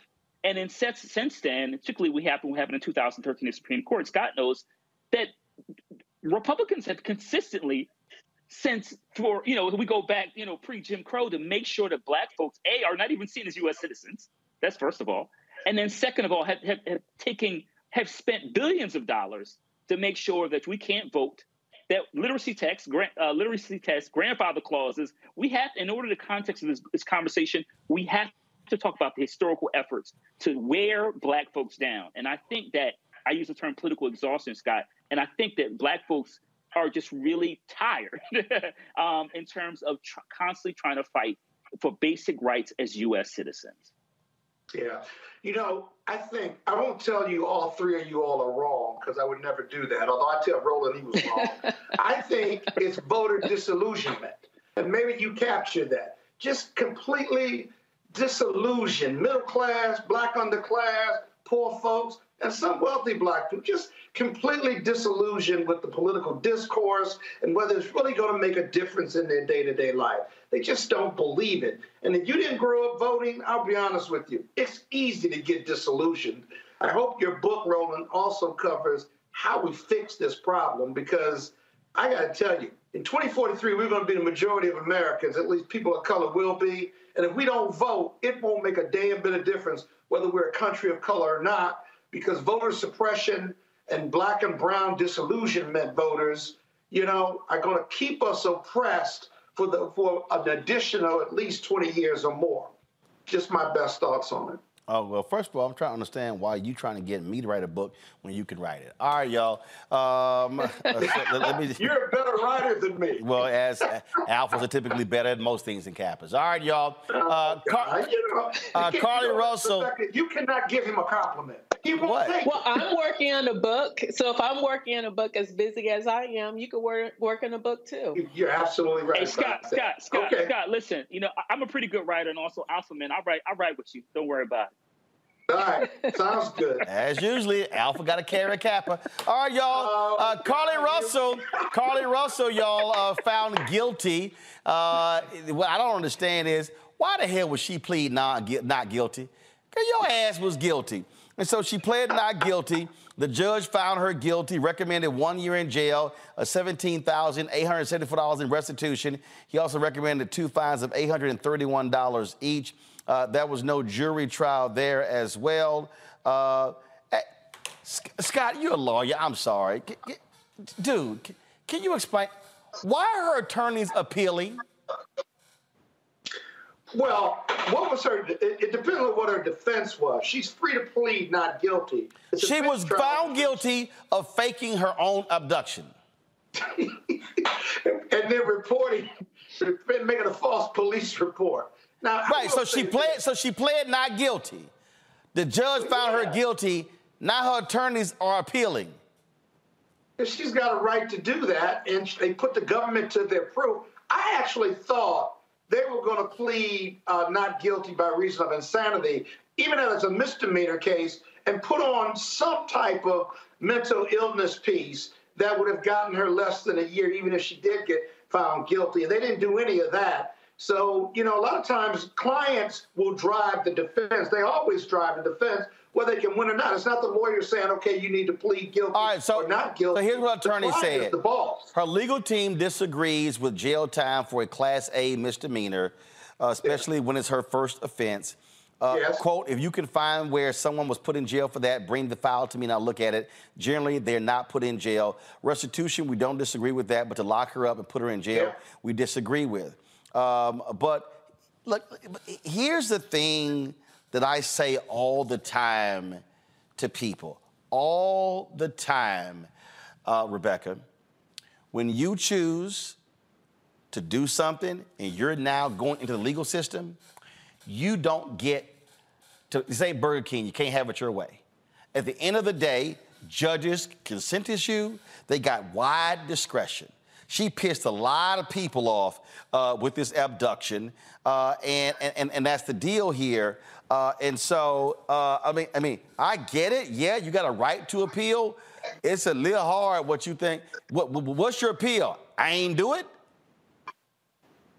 Well, no, you put the government to their proof. You don't have to, the defendant doesn't have to say anything. And so, for whatever reason, you can try that bench trial. It only took a couple hours, and you put the government to their proof. What's the government going to prove beyond a reasonable doubt? Even though that's probably the weakest approach, that's what they did. I will say this as a first offense, if this, if this case wasn't a press case, she would have been found guilty or she would have pled out got a plea agreement, paid the fine, paid restitution, and kept it moving because it was a press case and embarrassed Alabama officials. Now all eyes are on her, and she was found guilty.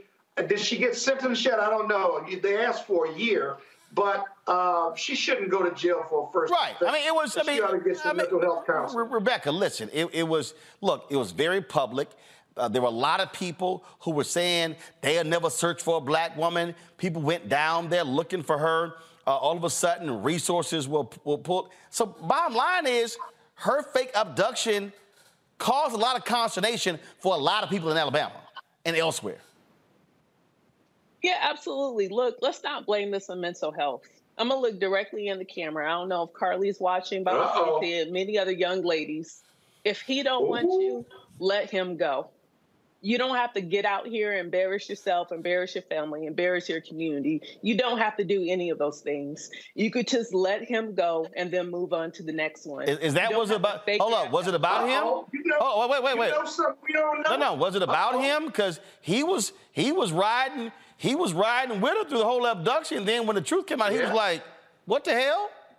Yeah. He was like, I don't know her. I don't know who she is. Look, I mean, there was many reports online that was suggesting that part of what happened was there was an issue between her and her boyfriend. But none of that was confirmed, though. Right. It was. That's why I'm saying that was information. No, no, no, no, no, no. Hold on, hold on, no, no. That's what people were talking about. Information and reports. Uh, I always look at what's the source, and so mm-hmm. I, I don't know what the source was on that. So a bunch of folk talking is one thing, credible information is another. Absolutely. And none of this was confirmed. But it's also why I don't want to lean in and say, oh, well, maybe this is a mental health issue. I agree. Because we don't know that either. I agree. I agree. Because here's the deal. No, no, no. Hold on, Scott. Scott, calm down. No, Scott. Scott, no, she didn't, Scott. No, she didn't. Larry, some folks. No, some, Scott. Scott.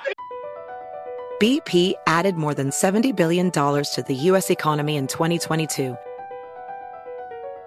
Investments like acquiring America's largest biogas producer, Archaea Energy, and starting up new infrastructure in the Gulf of Mexico. It's and, not or. See what doing both means for energy nationwide at bp.com slash investing in America. Discover BetMGM, the betting app sports fans in the capital region turn to for nonstop action all winter long. Take the excitement of football, basketball, and hockey to the next level with same game parlays, exclusive signature bets, odds boost promos, and much more. Plus, now you can sign in, place bets, and manage your cash balance under the same BetMGM account in DC, Maryland, and Virginia. With the same username and password throughout the DMV, it's never been easier to play with the king of sportsbooks. Download the BetMGM app today. BetMGM is an authorized gaming partner of the NBA and an official sports betting partner of the NHL. BetMGM and GameSense remind you to play responsibly and offer resources to help you make appropriate choices. Please gamble responsibly. BetMGM.com for terms and conditions. Must be 21 years of age or older to wager. Washington, D.C. only. Please gamble responsibly. Gambling problem? Call 1 800 Gambler. Hey guys, it's Ray from the Bobby Bones Show here to tell you the national sales event is on at your Toyota dealer, making now the perfect time to get a great deal on a dependable new SUV like an adventure ready RAV4. Let's go! Available with all wheel drive, your new RAV4 is built for performance on any terrain from the road to the hills to the trails, all over. And with plenty of passenger and cargo space, plus available tech like wireless charging, and your entire crew can stay connected. Or check out a stylish and comfortable Highlander with three spacious rows of seating up to eight passengers. Yeah. And with available features like the panoramic moonroof, you can sit back and enjoy the wide open views with your whole family. Plus, both RAV4s and Highlanders are available in hybrid models. So, no matter your style, you can drive efficiently and save on gas. Visit your local Toyota dealer, check out amazing national sales event deals on RAV4s, Highlanders, and more. Visit buyatoyota.com. That's buyatoyota.com. Toyota, let's go places. Scott, big Scott, calm your ass down. It was crazy. Some folk do some dumb shit, Larry. Some folk do some dumb shit. Yeah, that's that's keeping it 100 in this conversation. So listen, this is an unfortunate situation all the way around. Look, listen, we talk about black folks, particularly black women going missing. You know, we have black and missing. You've had them all rolling. Look, disproportionately, when black folks disappear, no one pays attention, and that's why what um, California did with the new Ebony Alert is so important because disproportionately, once again, we go missing, particularly black women. No one pays attention. No one cares.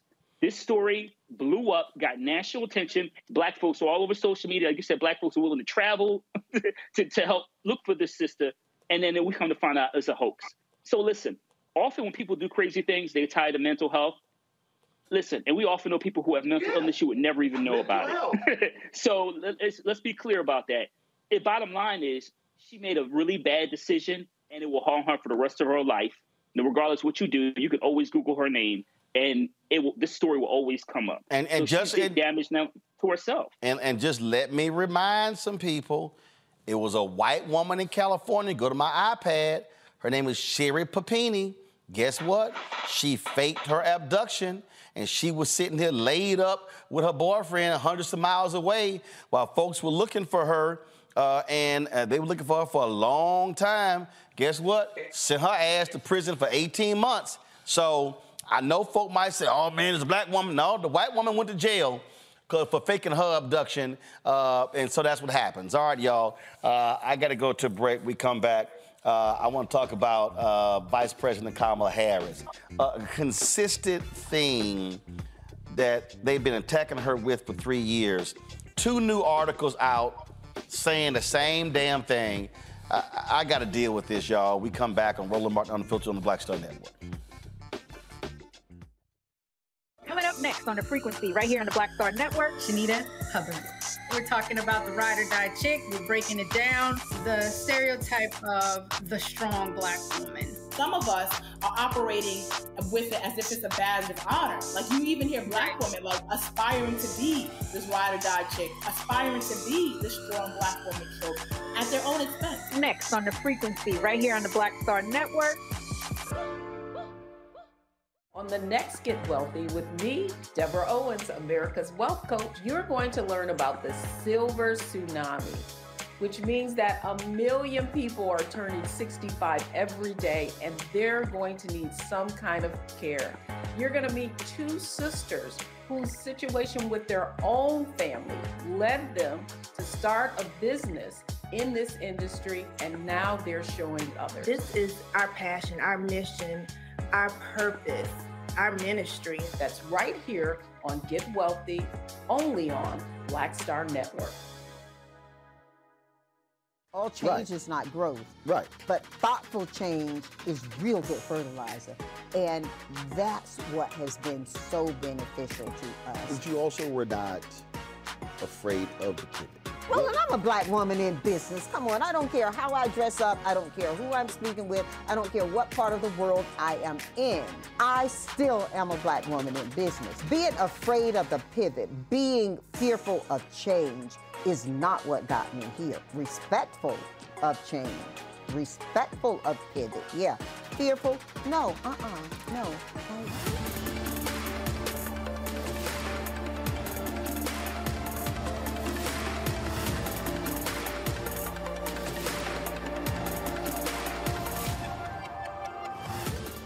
Hey, what's up, y'all? I'm Devon Franklin. It is always a pleasure to be in the house. You are watching Roland Martin Unfiltered. Stay right here.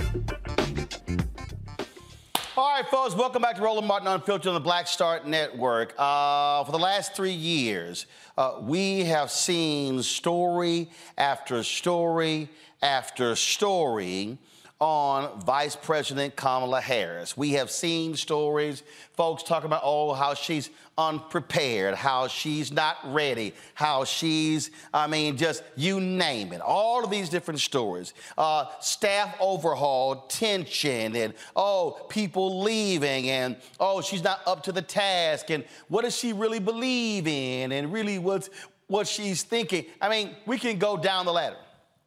So this week, two more stories We're done. Go to my iPad. This is in the New York Times. Uh, this brother, the New York Times, the story is called In Search of Kamala Harris. After nearly three years, the vice president is still struggling to make the case for herself and feels she shouldn't have to. The author, uh, as you see here, is uh, Astead W. Herndon. Uh, he's a brother uh, who with the New York Times, and so that's his story on her. And so then uh, there's another story uh, that was done on her. This time is this one here.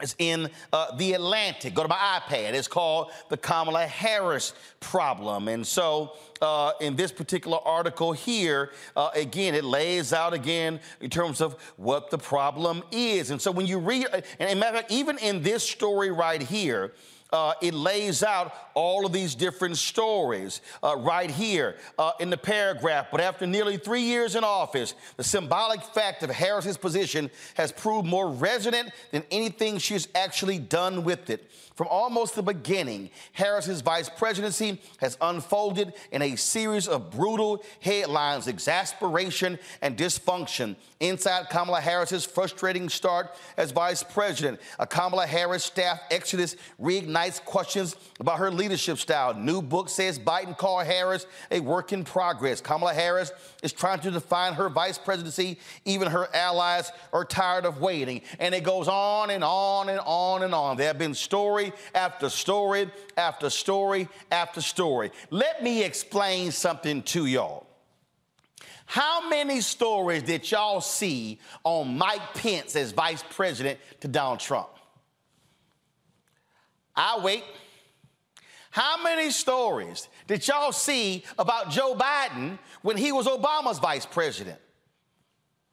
I'll wait. How many stories did you see about Dick Cheney and George W. Bush? How many stories did you actually see Al Gore as the vice president to Bill Clinton, George H.W. Bush to the vice president of Ronald Reagan, Uh, hey, uh, Walter Mondale, the vice president to Jimmy Carter. We get Spiro, Spiro T. Agnew, the vice president to Nixon. You saw more stories on him when he resigned and then later was found guilty uh, of corruption. So, bottom line, y'all, hey, hell, when LBJ was vice president uh, to Kennedy, it's not like you saw a bunch of stories there. So, what am I trying to get to? Don't nobody give a damn about the vice president. Everybody knows the role of the vice president of the United States. What do they say? Is to attend funerals and to cut ribbons. The focus is on the president. I'll give you a perfect example. When Biden came out the other day to talk about what's happening uh, with uh, Israel, who was he standing with? Blinken, the Secretary of State, Kamala Harris, Vice President. The reality is, we have seen more of Vice President Kamala Harris. We've heard her speak more be involved in more things publicly than we ever have any other vice president. And so when you read these stories, I mean, I, I just sit here and I just go, what, what the hell are y'all talking about? Uh, and so, uh, right here, uh, the, in this story about uh, Herndon, oh, how uh, Harris, uh, this is the this is the opening. All the conditions seem right for a chance to reset the narrative. Go to my iPad. Really? The Munich, the Munich Security Conference in February. Y'all, what nobody paying attention to that damn conference in, uh, what nobody? In this country, we focus on the president. And then you go through here, you talk about, oh, how well, you know, she didn't really get applause. It was polite applause. Then they go through here and they talked about her being a rising star uh, with an inside track to be the next Democratic presidential nominee. No, she wasn't. Vice President Kamala Harris, excuse me, Vice President Kamala Harris, as senator, had no inside track to be the next nominee. She had to run like everybody else. And then the story talks about a disappointing 2020 campaign, and it was.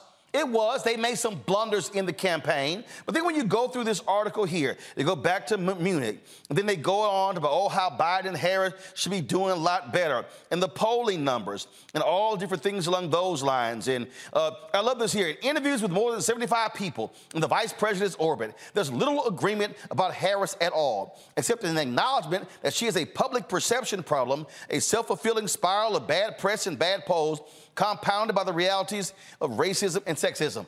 Duh. Duh. So you go through the article and you see more stuff. You see the attacks on her by Nikki Haley. And then you see the more attacks. And then you see all of these stories, the case for Biden to drop Kamala Harris, all, all this sort of nonsense. And then, of course, when you have fellow Democrats who uh, in the case of Senator Elizabeth Warren, who did not want to speak affirmatively about Harris being the nominee.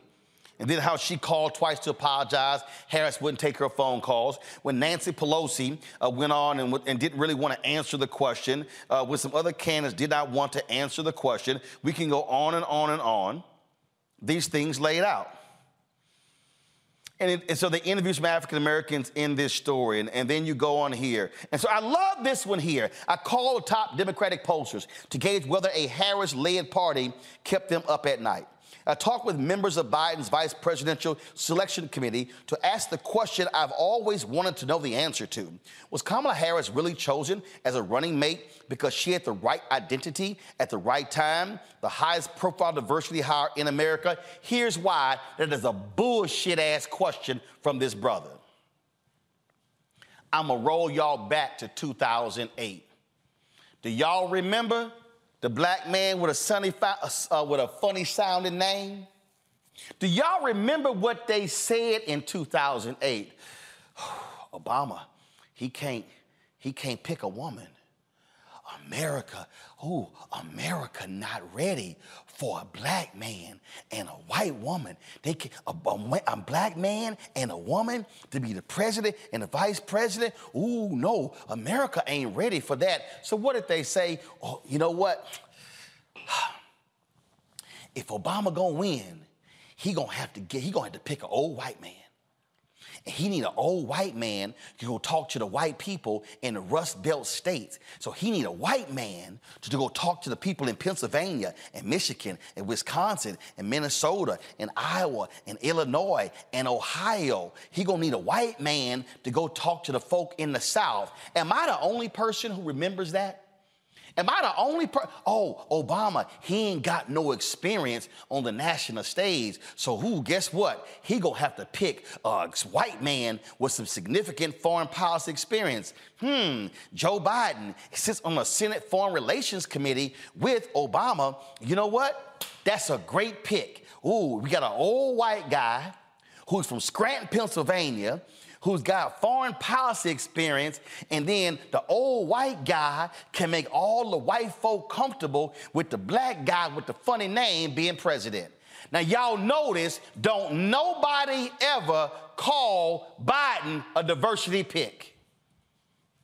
I hope y'all understanding what I'm breaking down here. Nobody calls Biden a diversity pick, even though that's exactly what Biden was. Y'all notice that anytime it's somebody black or Latino, it's, ooh, are you a diversity pick? But didn't nobody ask the question about picking the white old man as the vice president about being a diversity pick?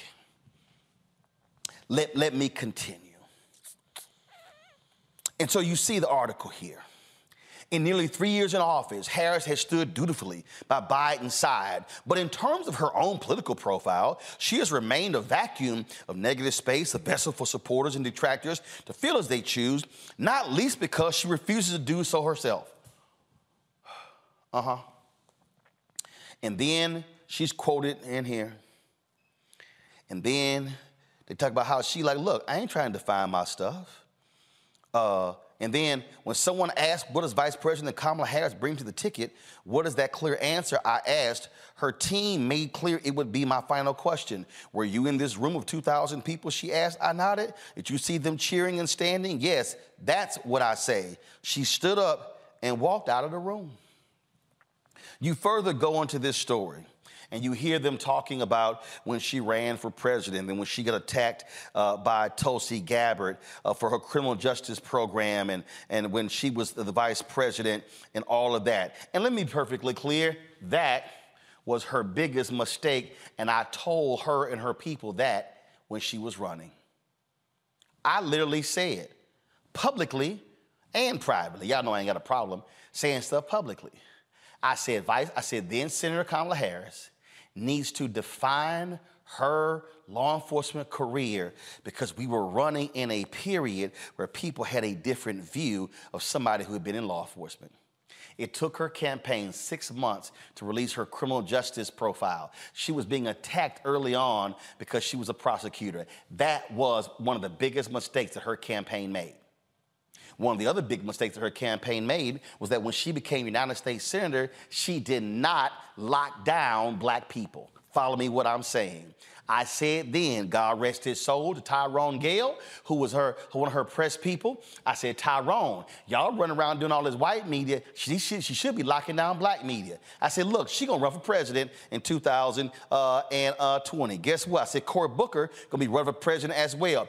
Cory Booker and Kamala Harris both of them did not do what I said they should have been doing. They should have been on black radio every three months talking about what was going on. Obama wasn't doing a lot of interviews with black radio. I had to call them out for him, for him to do his first interview 18 months after he had been elected. Sure did. Got the emails to prove it. So that was a mistake. She didn't do my TV One show until she was United States Senator for nine months. I had to cuss out Tyrone when she was on some other MSNBC show. I said, damn that, bro, what you doing? Here's why I'm saying that. You gotta show up your black base. So although she was an African American woman, although she was a United States Senator, a bunch of black folks had never heard of Kamala Harris. So had she actually done more black radio, done black media, she would have shored up her base, then would have had that base because they would have been hearing from her on a regular basis. I literally had Michael Steele, the chairman the Michael Steele, the chair of the Republican National Committee, accepted more of my invitations to come on my Tom Joyner morning show segment than Kamala Harris and Cory Booker did combined. That was a mistake. But let me tell y'all what the, here's the deal though. When she drops out, I dare say between her dropping out and getting the nomination, and I got, she did my, my this show more, more combined more than she did my TV One show uh, and this one when she was in the campaign. Why? Because she wanted to be the nominee. And you know who I credit for that? Sabrina Singh, who was one of her press people, because she understood. I was communicating with her a lot because she understood where she needed to be. So when you read all of these stories, you just need to understand what is going on here. All of these stories about how what she's not doing, what she should be doing, uh, and and how she needs to be defining herself, and how she needs to be uh, more involved. Um, in this story here, uh, they, they, have in this story here, uh, they talk about how, you know, it was Gwen Ifill who name checked her on appearance on David Letterman. Uh, and they talked about how they call her the female Barack Obama. See, that's part of the problem right there. Kamala Harris was never the female Barack Obama different circumstances. In fact, when you read the article right here, uh, the writer talks about uh, what she did and what she didn't do, how she didn't have much of a legislative uh, background, uh, and how she had, did not have a history of passing a whole bunch of bills and things along those lines. Uh, and so when you're reading this article, uh, he lays it in here. And of course, I had to start laughing when I was reading the article. I really did start laughing because they talked about uh, how all the different things that Obama did uh, when he was uh, in the legislature. Uh, but y'all, let's be real. I was there. Obama wasn't doing those things. It was Senate President Emil Jones. Senate President Emil Jones told a lot of people take your name off the bills, put Obama's name on the bills. That's why Rebecca Carruthers is laughing right now because she know I ain't lying. Uh, and so, because Obama went to Emil Jones and said, uh, Emil, you can make the you can make the next United States senator. Do y'all know why? Because Senate President Emil Jones in Illinois, he wasn't getting no respect. Do you know who was getting respect in Illinois? Governor, uh, excuse me, Mayor Daley, Governor Rod Blagojevich, as well as Mike Madigan, who was Speaker of the House. So Emil Jones, uh, African American Senate President, was getting no respect from the white folks in, so, uh, in Illinois. So Obama saw the opening, went to him, appealed to his ego, and Emil was like, "You're right, we're gonna make him the next United States Senator." That's why Obama got all those bills passed in a year and a half. It wasn't because he was some brilliant legislator because Emil Jones knew he needed a record to run on. Just so y'all understand what happens when you have context when writing these stories. So I'm sitting here reading these stories, and again, uh, the same writer, this brother, he talks with um, a particular. He, so he's asking uh, her all of these different questions and wants her uh, to be speaking on the record. He talks to a, a fundraiser, saying how all these other people uh, are reaching out to him and how they are uh, raising money and how they are doing all of these different things, but uh, Kamala Harris is not doing any of those things. Let me explain something to y'all. Anybody knows politics, Kamala Harris can't do that because she's the vice president. If Kamala Harris was sitting here assembling her own coterie of donors, folks would be saying, What you doing? Your job is to support Joe Biden. When y'all understand. Across America, BP supports more than 275,000 jobs to keep energy flowing. Jobs like updating turbines at one of our Indiana wind farms and producing more oil and gas with fewer operational emissions in the Gulf of Mexico. It's and, not or. See what doing both means for energy nationwide at bp.com slash investing in America. Discover BetMGM, the betting app sports fans in the capital region turn to for nonstop action all winter long. Take the excitement of football, basketball, and hockey to the next level with same game parlays, exclusive signature bets, odds boost promos, and much more. Plus, now you can sign in, place bets, and manage your cash balance under the same BetMGM account in DC, Maryland, and Virginia. With the same username and password throughout the DMV, it's never been easier to play with the king of sportsbooks. Download the BetMGM app today. BetMGM is an authorized gaming partner of the NBA and an official sports betting partner of the NHL. BetMGM and GameSense remind you to play responsibly and offer resources to help you make appropriate choices. Please gamble responsibly. BetMGM.com for terms and conditions. Must be 21 years of age or older to wager. Washington, D.C. only. Please gamble responsibly. Gambling problem? Call 1 800 Gambler. Hey, Doug Gottlieb here to tell you the national sales event is on at your Toyota dealer, making the now perfect time to get a great deal on a dependable new Toyota truck like a rugged half ton Tundra. Workhorse by nature, powerhouse by design, the Tundra combines the raw capability with premium comfort and advanced tech to fuel your wildest adventures. With the available iForce Max hybrid powertrain, you can take electrifying horsepower further than ever before. Or check out the fully redesigned Tacoma, delivering trail dominating power and captivating style. The new Tacoma was born to make your off roading dreams come true. With new available tech, this legendary truck is getting even better. When you buy a Toyota truck, you buy Toyota dependability, meaning your truck will hold its value long into the future. So visit your local Toyota dealer and check out the amazing national sales event deals when you visit buyatoyota.com. Toyota, let's go places. When you're the vice president of the United States, do you know what your job is? Yes, Mr. President. Where do you want me to go? Yes, Mr. President. I'll do that. Yes, Mr. President, I'll give that speech. Do you know who did that? Joe Biden. When he was President Obama's vice president, he was number two. Everybody knows you ain't running the show when you're the number two. You have to defer to the leader. That's why you're there. So, all of these stories demanding that Vice President Kamala Harris create her own team and she should be out there fundraising, she literally can't. And I'm gonna go ahead and say it. There are some people on Team Biden who needs to keep her in place. Let me be real clear. Folk are threatened because she's 59 years old. Oh, I, I, see, I'm gonna go ahead and say what other people cannot say. There's no doubt in my mind that there are some people in the orbit of Joe Biden who played a role in a lot of those stories being put out. In fact, in one of these articles, there's a staffer of the vice president's who criticized the amount of time that she spends on her hair and her clothes. She a woman. She a black woman. Okay? It ain't like in one of the articles, she gets to just jump up, take a shower, throw some clothes on, walk out the door. Hello. That's called self sabotage on inside your own team. So I need y'all to understand something. I need y'all when y'all reading these stories, you got to be asking yourself the question why do I keep seeing all these same stories? What is actually going on here?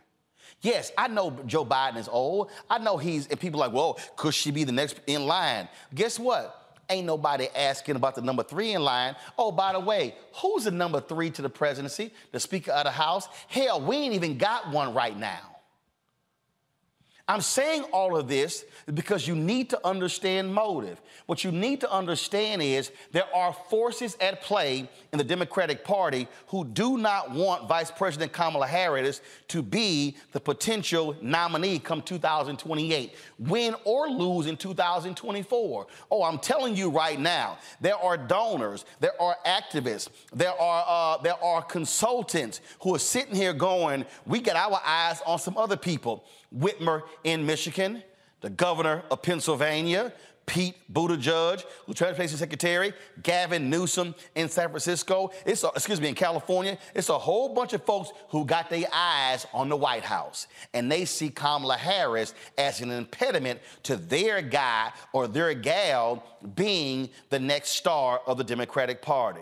So I need y'all to understand when you see these stories. So here to me is a mistake that the Harris people are actually making.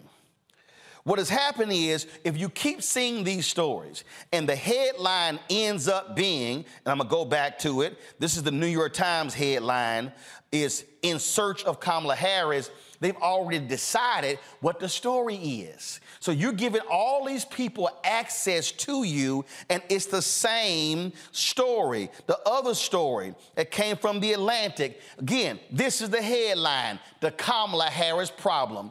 Look at the photo right there. Do you know what you don't see in these stories? You don't see them talking about the work that she's doing when it comes to black maternal health. You don't see them in these stories talking about how she's proactively engaging black men and others, which is a problem for the Democratic Party. What you don't see is them writing in all of these stories the actual work that she's doing, because what you see, the narrative is she's never at work. She's never at work. She's never at work. She's never at work. Even though there are the photos, there are all kind of video available, uh, including this week when she was sitting next to Vice President, next to President uh, Biden in the Situation Room uh, as they were uh, looking at what was happening uh, in Israel. You're not going to see them talking about that. You're not going to see them talking about those different things because that doesn't help the narrative of the folks who are being said.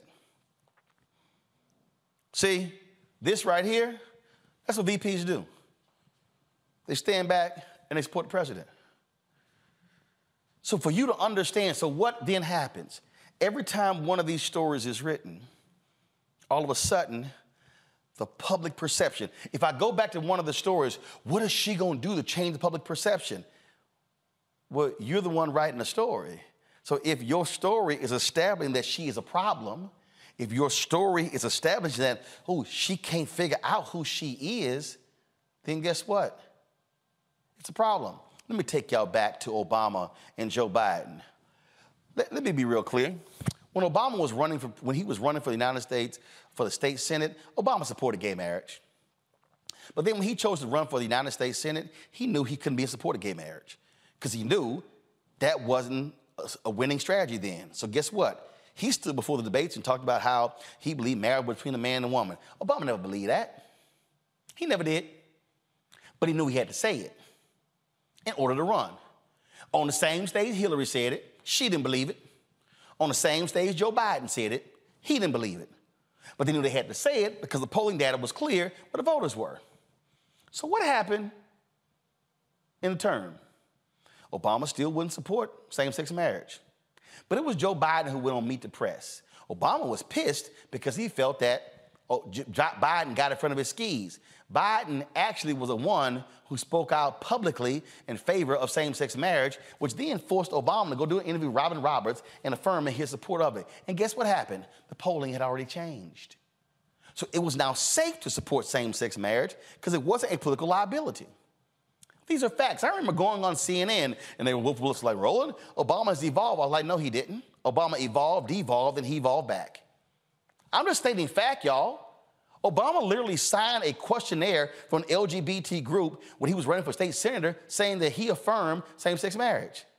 He later changed his position. These are facts. So I'm not sitting here, oh my God, rolling you out in Obama. No, that's actually what happened. I'm just simply not living in la la land and being delusional about what actually happened. So why am I saying all of that? If you read all of these articles and if you see how they are asking, well, what's Kamala Harris' position on this, uh, position on that? She can't say it because she cannot be in opposition to the president. So when you're the vice president, you actually can't give your own opinion. You can't define yourself because when you're the vice president of the United States, you are defined by the president. You can be steadfast in disagreement with the president, but you got to support him. You know who knows that? Joe Biden. He was trying to give advice. He was trying to give Obama advice when it came to uh, the American Disabilities Act uh, and also the issue of birth control. Remember the nuns and that sort of went on. Biden knew where the Catholic folks were going to stand because he's Catholic. Biden, Obama had a different position. He gave us advice, but once the president made his decision, he had to go with it. That's what Kamala Harris is.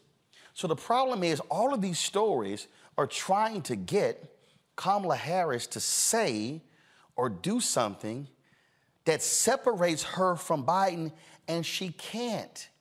Vice President Kamala Harris will never be free to be who she is until she's no longer playing second fiddle to Biden. Now, if Biden and Harris wins in 2024, then by the second year, she then gets to get more freedom. Why? Because she has to position herself for her own campaign in 2028. Biden knows that, and so he's gonna have to go ahead and do your thing, but because she still is going to be head of the Senate and she has to still make decisions, she still has to be marching in lockstep with the president. So when y'all see all of these stories attacking her, you need to understand there's a motive behind it. And here's the last point, which arguably I think is the most important point America is a sexist country. America, including women in America, have a problem with a woman being president. And so the constant attacks on Vice President Kamala Harris is the fact that she's also a woman. Yes, we've had a female Speaker of the House, but, but this is the first female vice president. We ain't never had a female president. Israel has had a female leader. Pakistan has had a female leader. Germany has had a female leader. India has had a female leader. The Philippines have had, has had a female leader. Liberia has had a female leader. The United States has never had one. And so, a lot of these questions is she ready? Can she do the job? Is she up to the task? The reality is, it's also a function of her gender.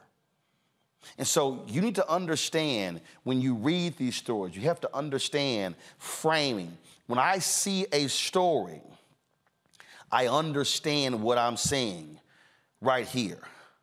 This is the Atlantic story. Few people seem to think she's ready to be president. Why? Shall I take y'all back to Hillary Clinton and people saying that no woman or no person has ever been that ready to be president? And there were still people saying she can't. Oh, let me remind y'all how many of y'all remember? I'm sure Scott, Rebecca, and Larry remembers Joe Biden, oh my God, Joe Biden could never be president. He's a buffoon. He's a gaffe machine. He makes too many mistakes. He says crazy stuff. He plagiarizes. Do y'all remember all of those things that were said about Joe Biden when he was vice president? They said, Joe, just move, go all out and just move on out and just retire and go do a think tank and make you some money. You'll never be president. Y'all, Joe Biden been trying to be president of the United States since he was 30 years old. And guess what he is right now? He's the president. He was always going to run for a second term. So here's what I think the Harris people should do. The Harris people should stop trying to impress national media, national white media. Look, you ain't gonna get a fair shake. What they should be doing is spending their time talking to columnists at major newspapers, giving them some face time that they never actually get. I guarantee you the kind of columns is going to be a lot different than what you're seeing in these stories. Stop giving these reporters, uh, you know, four, five, six interviews because you see what's actually going to be here. Also, force them to actually look at the policies that you're doing. Force them to actually cover it. If you actually read both of these stories, you're not going to actually see anything in them talking about the very policy things she has been involved in because that's not what the goal is. But most importantly, they should have the vice president blanketing black media. This summer was a great thing that they actually did. You know what they did this summer? She was speaking at all different conferences. She spoke to the Deltas. She spoke to, uh, I think, to the AKAs, and uh, no, the AKAs too. But now AKAs next year. Spoke to the Deltas. She was speaking uh, to different groups. She should they should have had her at the National Association of Black Journalists, which was in Birmingham, talking about the Alabama redistricting case. She should have had her also at the Alpha Convention talking to brothers and the Kappa Convention in Tampa because they got a black male problem. They missed the boat on that one. They should say if there's a national black convention, the vice president going to be at every single one of them, speaking at every single one of them. She should be the national black MBA convention. She should be the National Medical Association, the National Bar Association, every single one. Because guess what? You have to frame yourself. they are trying to hope that doing these big national stories will reframe who she is. Y'all, that ain't happening. It's the wrong strategy. Rebecca, your thoughts?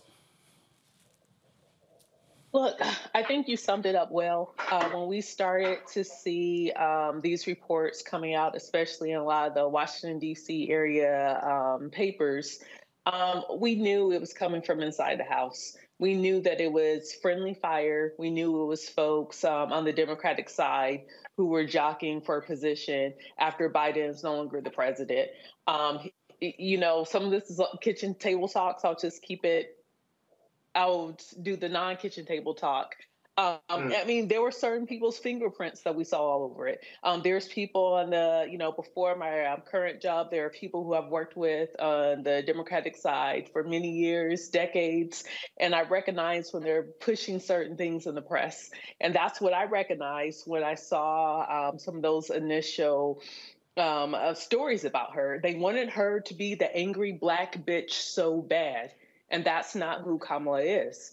That isn't who she is as vice president. And so, because she isn't the angry black bitch, now they have to figure out other ways to disqualify her. And especially when we see this reoccurring cadence about Joe Biden's age, it's not about Joe Biden, but it is a soft whistle for people to understand hey, if he's too old, if he's too frail, if he isn't mentally aware, that that means that Kamala is the one who's really um, pushing all of the buttons over at the White House. That's what that ageism story with Biden is all about. It was never about him or his age, but it was more of do we really want Kamala Harris as the next leader of the Democratic Party? Larry? So I think there are a couple of things that, you know, based on the points that you made, is that Vice President Harris is dealing with is this, generally society, they don't want black women to be great. and you talk about the intersection of racism and sexism, which it which it is. Also, you look her, her, resume is impeccable. You know, uh, Attorney General in the state of California, only the second black woman ever elected to the uh, U.S. Senate after Carol, Carol Moseley Braun, and the first woman and the first black woman to ever be VP. Her credentials speak for themselves. But once again, in our society, as you highlighted, you know, we talk about this, she's shattered the glass ceiling in many respects. And so she's the second most powerful person in the world.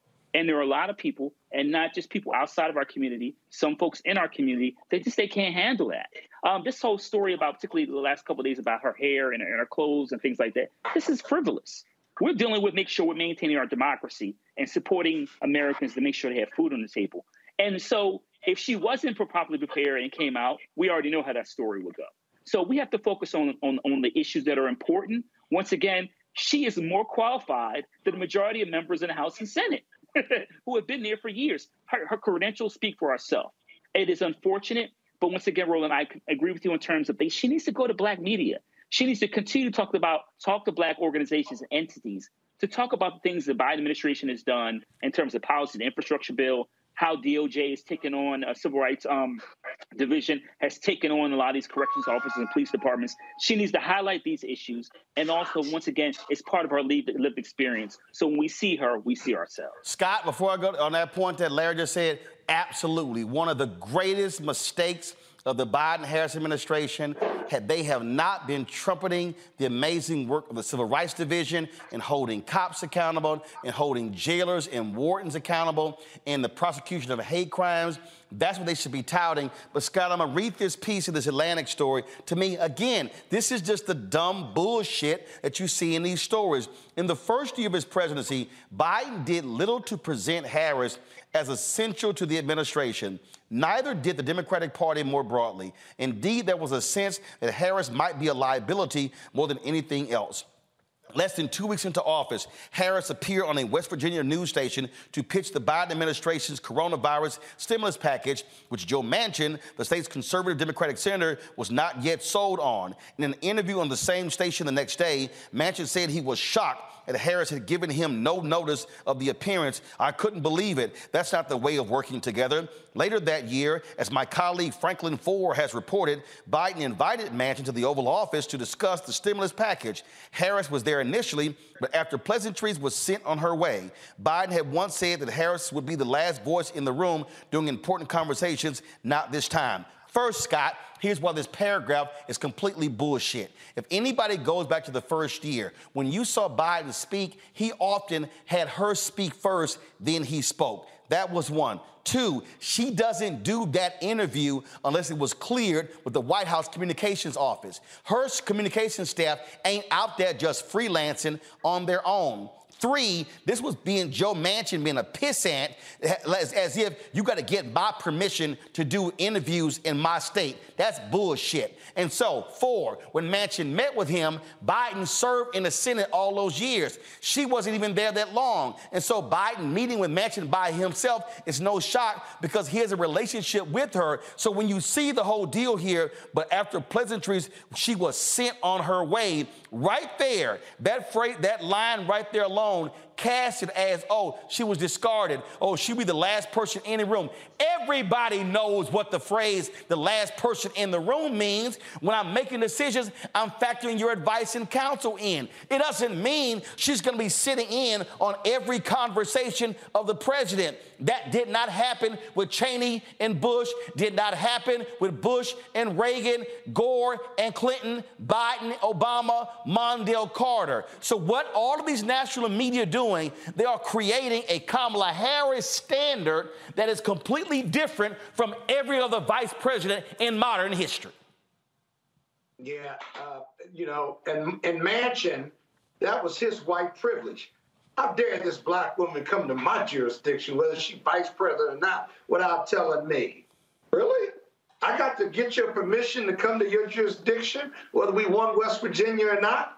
Um, uh, secondly, you know, Rowan, your breakdown was excellent, and I agree with it. I offer one friendly supplement. This shit is hard.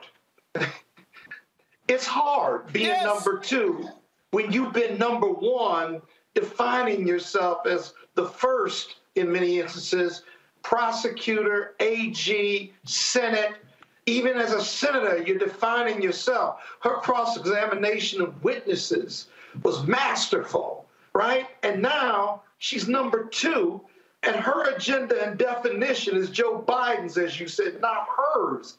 It's hard to operate in that space, whoever you are, with no prior experience or definition of, of this space, which is why uh, the former Speaker for California, one of the reasons was Willie Brown said before she accepted this nomination, you should go be AG, define yourself. You won't be under the White House scrutiny or thumb, and you can build your own constituencies. Well, she went for vice president. God bless her, right? But this is hard stuff. And the backdrop of racism and sexism and all the other points that you raise make it even harder, right? She is not herself very often when she's talking. When she was a senator or an AG, you saw the real Kamala right. Harris smart, funny, brilliant, independent, fighting. As number two, she's carrying Biden's baggage and speaking for Biden and like Biden and, and has these contours around her. You don't see the real her because, as you say, her agenda is Biden's agenda. It's not hers. And she's doing the best she can and doing a hell of a job, quite frankly, despite all those challenges you mentioned, including the infighting and Biden's people doing her in. So the one time, uh, the I, one I think I, that's what I think. The one time you actually have heard Vice President. BP added more than $70 billion to the U.S. economy last year by making investments from coast to coast. Investments like building charging hubs for fleets of electric buses in California and starting up new infrastructure in the Gulf of Mexico. It's and, not or. See what doing both means for energy nationwide at bp.com slash investing in America. Discover BetMGM, the betting app sports fans in the capital region turn to for nonstop action all winter long.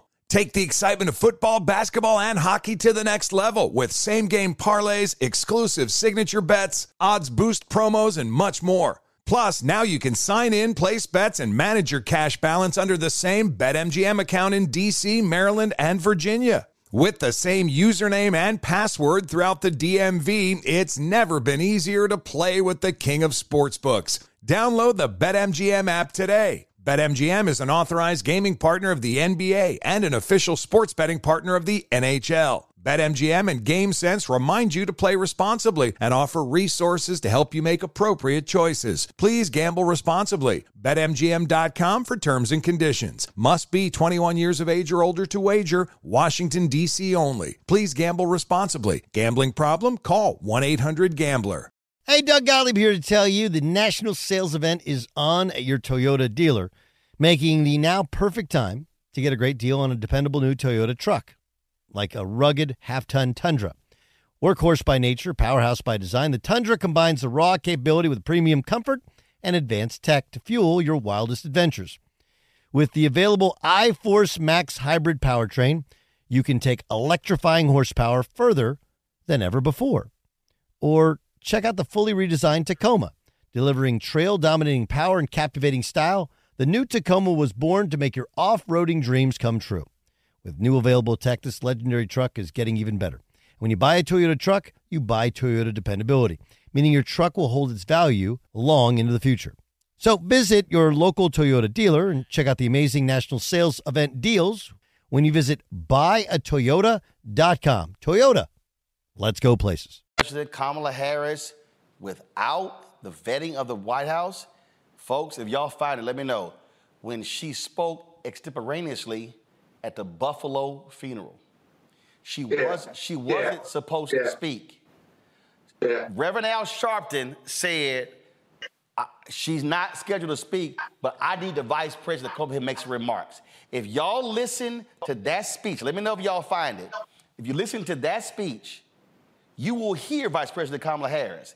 It wasn't written, it wasn't vetted by the White House, it wasn't, they didn't check it. When you hear it, you say, and I, I said to her folk, that's the best I've heard her since she's been vice president to that point. But I'm, I'm, I'm uh, let me know if y'all find this, but I, I gotta read this because I need y'all to understand again when certain comments are stated what they meant. This is the Atlantic article. For now, Senate Democrats are not fighting for time with Harris when she's on the Hill. Quote, you'd be hard pressed to find a Democratic office that actually engages with her or her team on a regular basis. One Democratic senator's chief of staff told me. Traditionally, this person said, officials from the executive branch who visit the Capitol are cornered by lawmakers hoping to get their priorities before the president, but few people are scrambling to make alliances with Harris, not because of any dislike, as this person and other congressional officials told me, but simply because of uncertainty about the nature of her role. In her case, the chief of staff said, it's kind of like, hey, good to see you, and that's kind of the end of it. Now, let me explain to something y'all right now why this is utter bullshit. Senator Harry Reid, do y'all remember when they were negotiating a funding bill? Vice President Biden cut a deal with Mitch McConnell. Harry Reid said, keep that son of a bitch out of the room. They refused to talk to Biden because Reid felt that Biden gave too many concessions to McConnell. So this whole notion that, oh no, that's how it works, the reality is this here. There's a coterie of people who are around Biden, they say the power's with us. Hell, Jamie Harrison is the head of the DNC and he can't move like he needs to move. And we've seen stories how he's been frustrated. Y'all notice a common theme here? Black DNC chair frustrated. What's up with the vice president? What's her role? The reality is the role of Vice President Kamala Harris is the role of every other vice president. That person is the number two.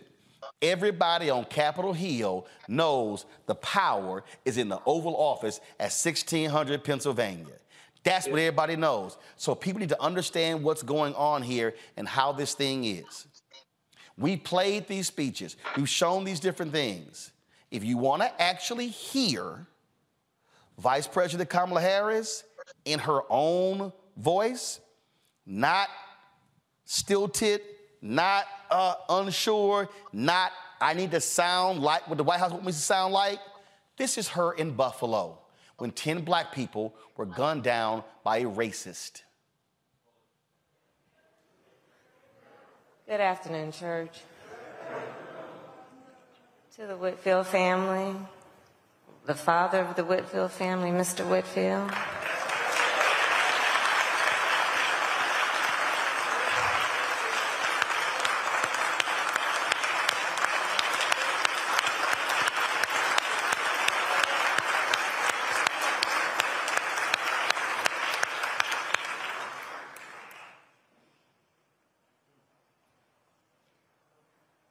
The pain that this family is feeling right now, and the nine other families here in Buffalo, I cannot even begin to express our collective pain as a nation for what you are feeling in such an extreme way.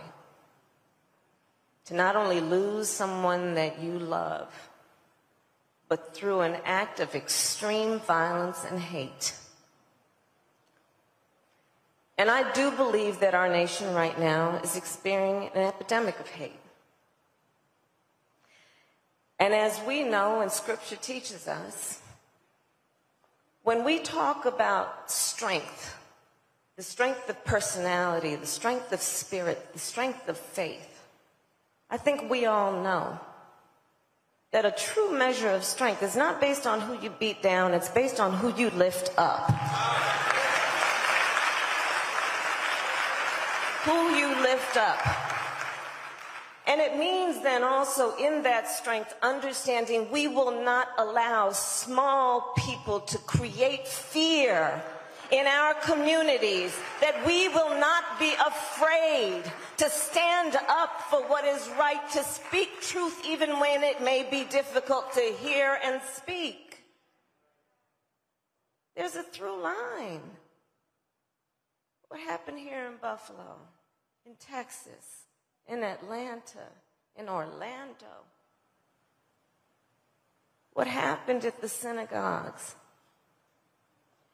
And so this is a moment that requires all good people, all God loving people to stand up and say, We will not stand for this. Enough is enough. We will come together based on what we all know we have in common, and we will not let those people who are motivated by hate separate us or make us feel fear. So I'm here to say that we are all in this together. No one should ever be made to fight alone. We are stronger than those who would try to hurt us think that we are. We are strong. We are strong in our faith. We are strong in our belief about what is right and our determination to act to ensure that we protect all those who deserve to be protected, that we see all those who deserve to be seen, that we hear the voices of the people, and that we rise up in solidarity to speak out against this and to speak to our better angels. Thank you.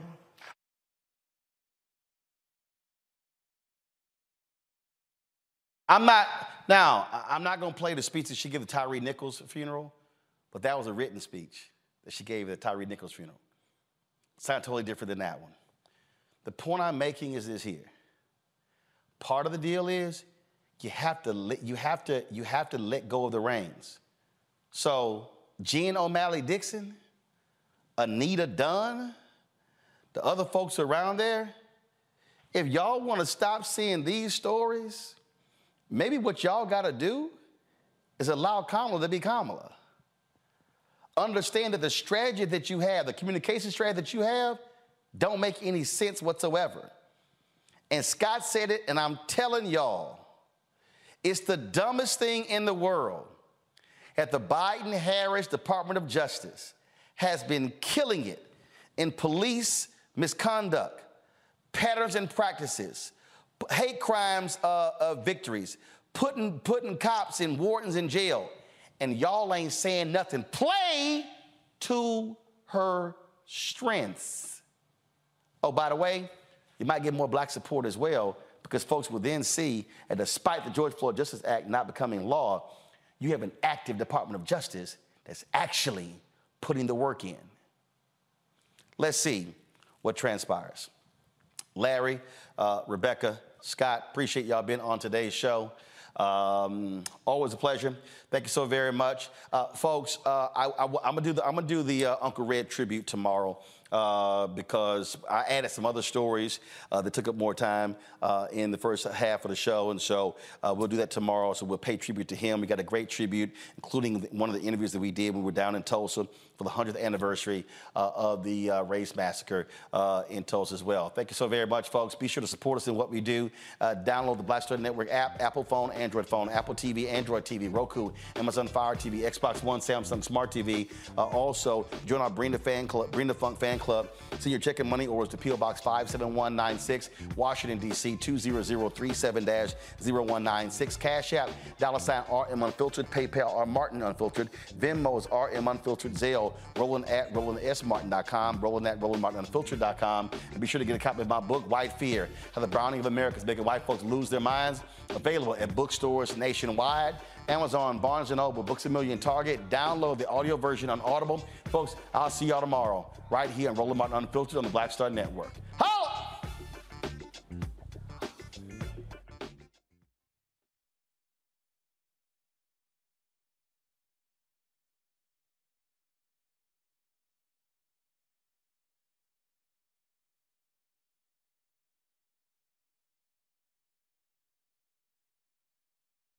Infiniti presents a new chapter in luxury, the premiere of the all new 2025 Infiniti QX80, live March 20th from the edge at Hudson Yards in New York City, featuring a performance by Jon Batiste. The all new 2025 Infiniti QX80 is an SUV designed to help every passenger feel just right. Be the first to see it March 20th at 7 p.m. Eastern, only on iHeartRadio's YouTube channel. Save the date at new-QX80.com. Don't miss it.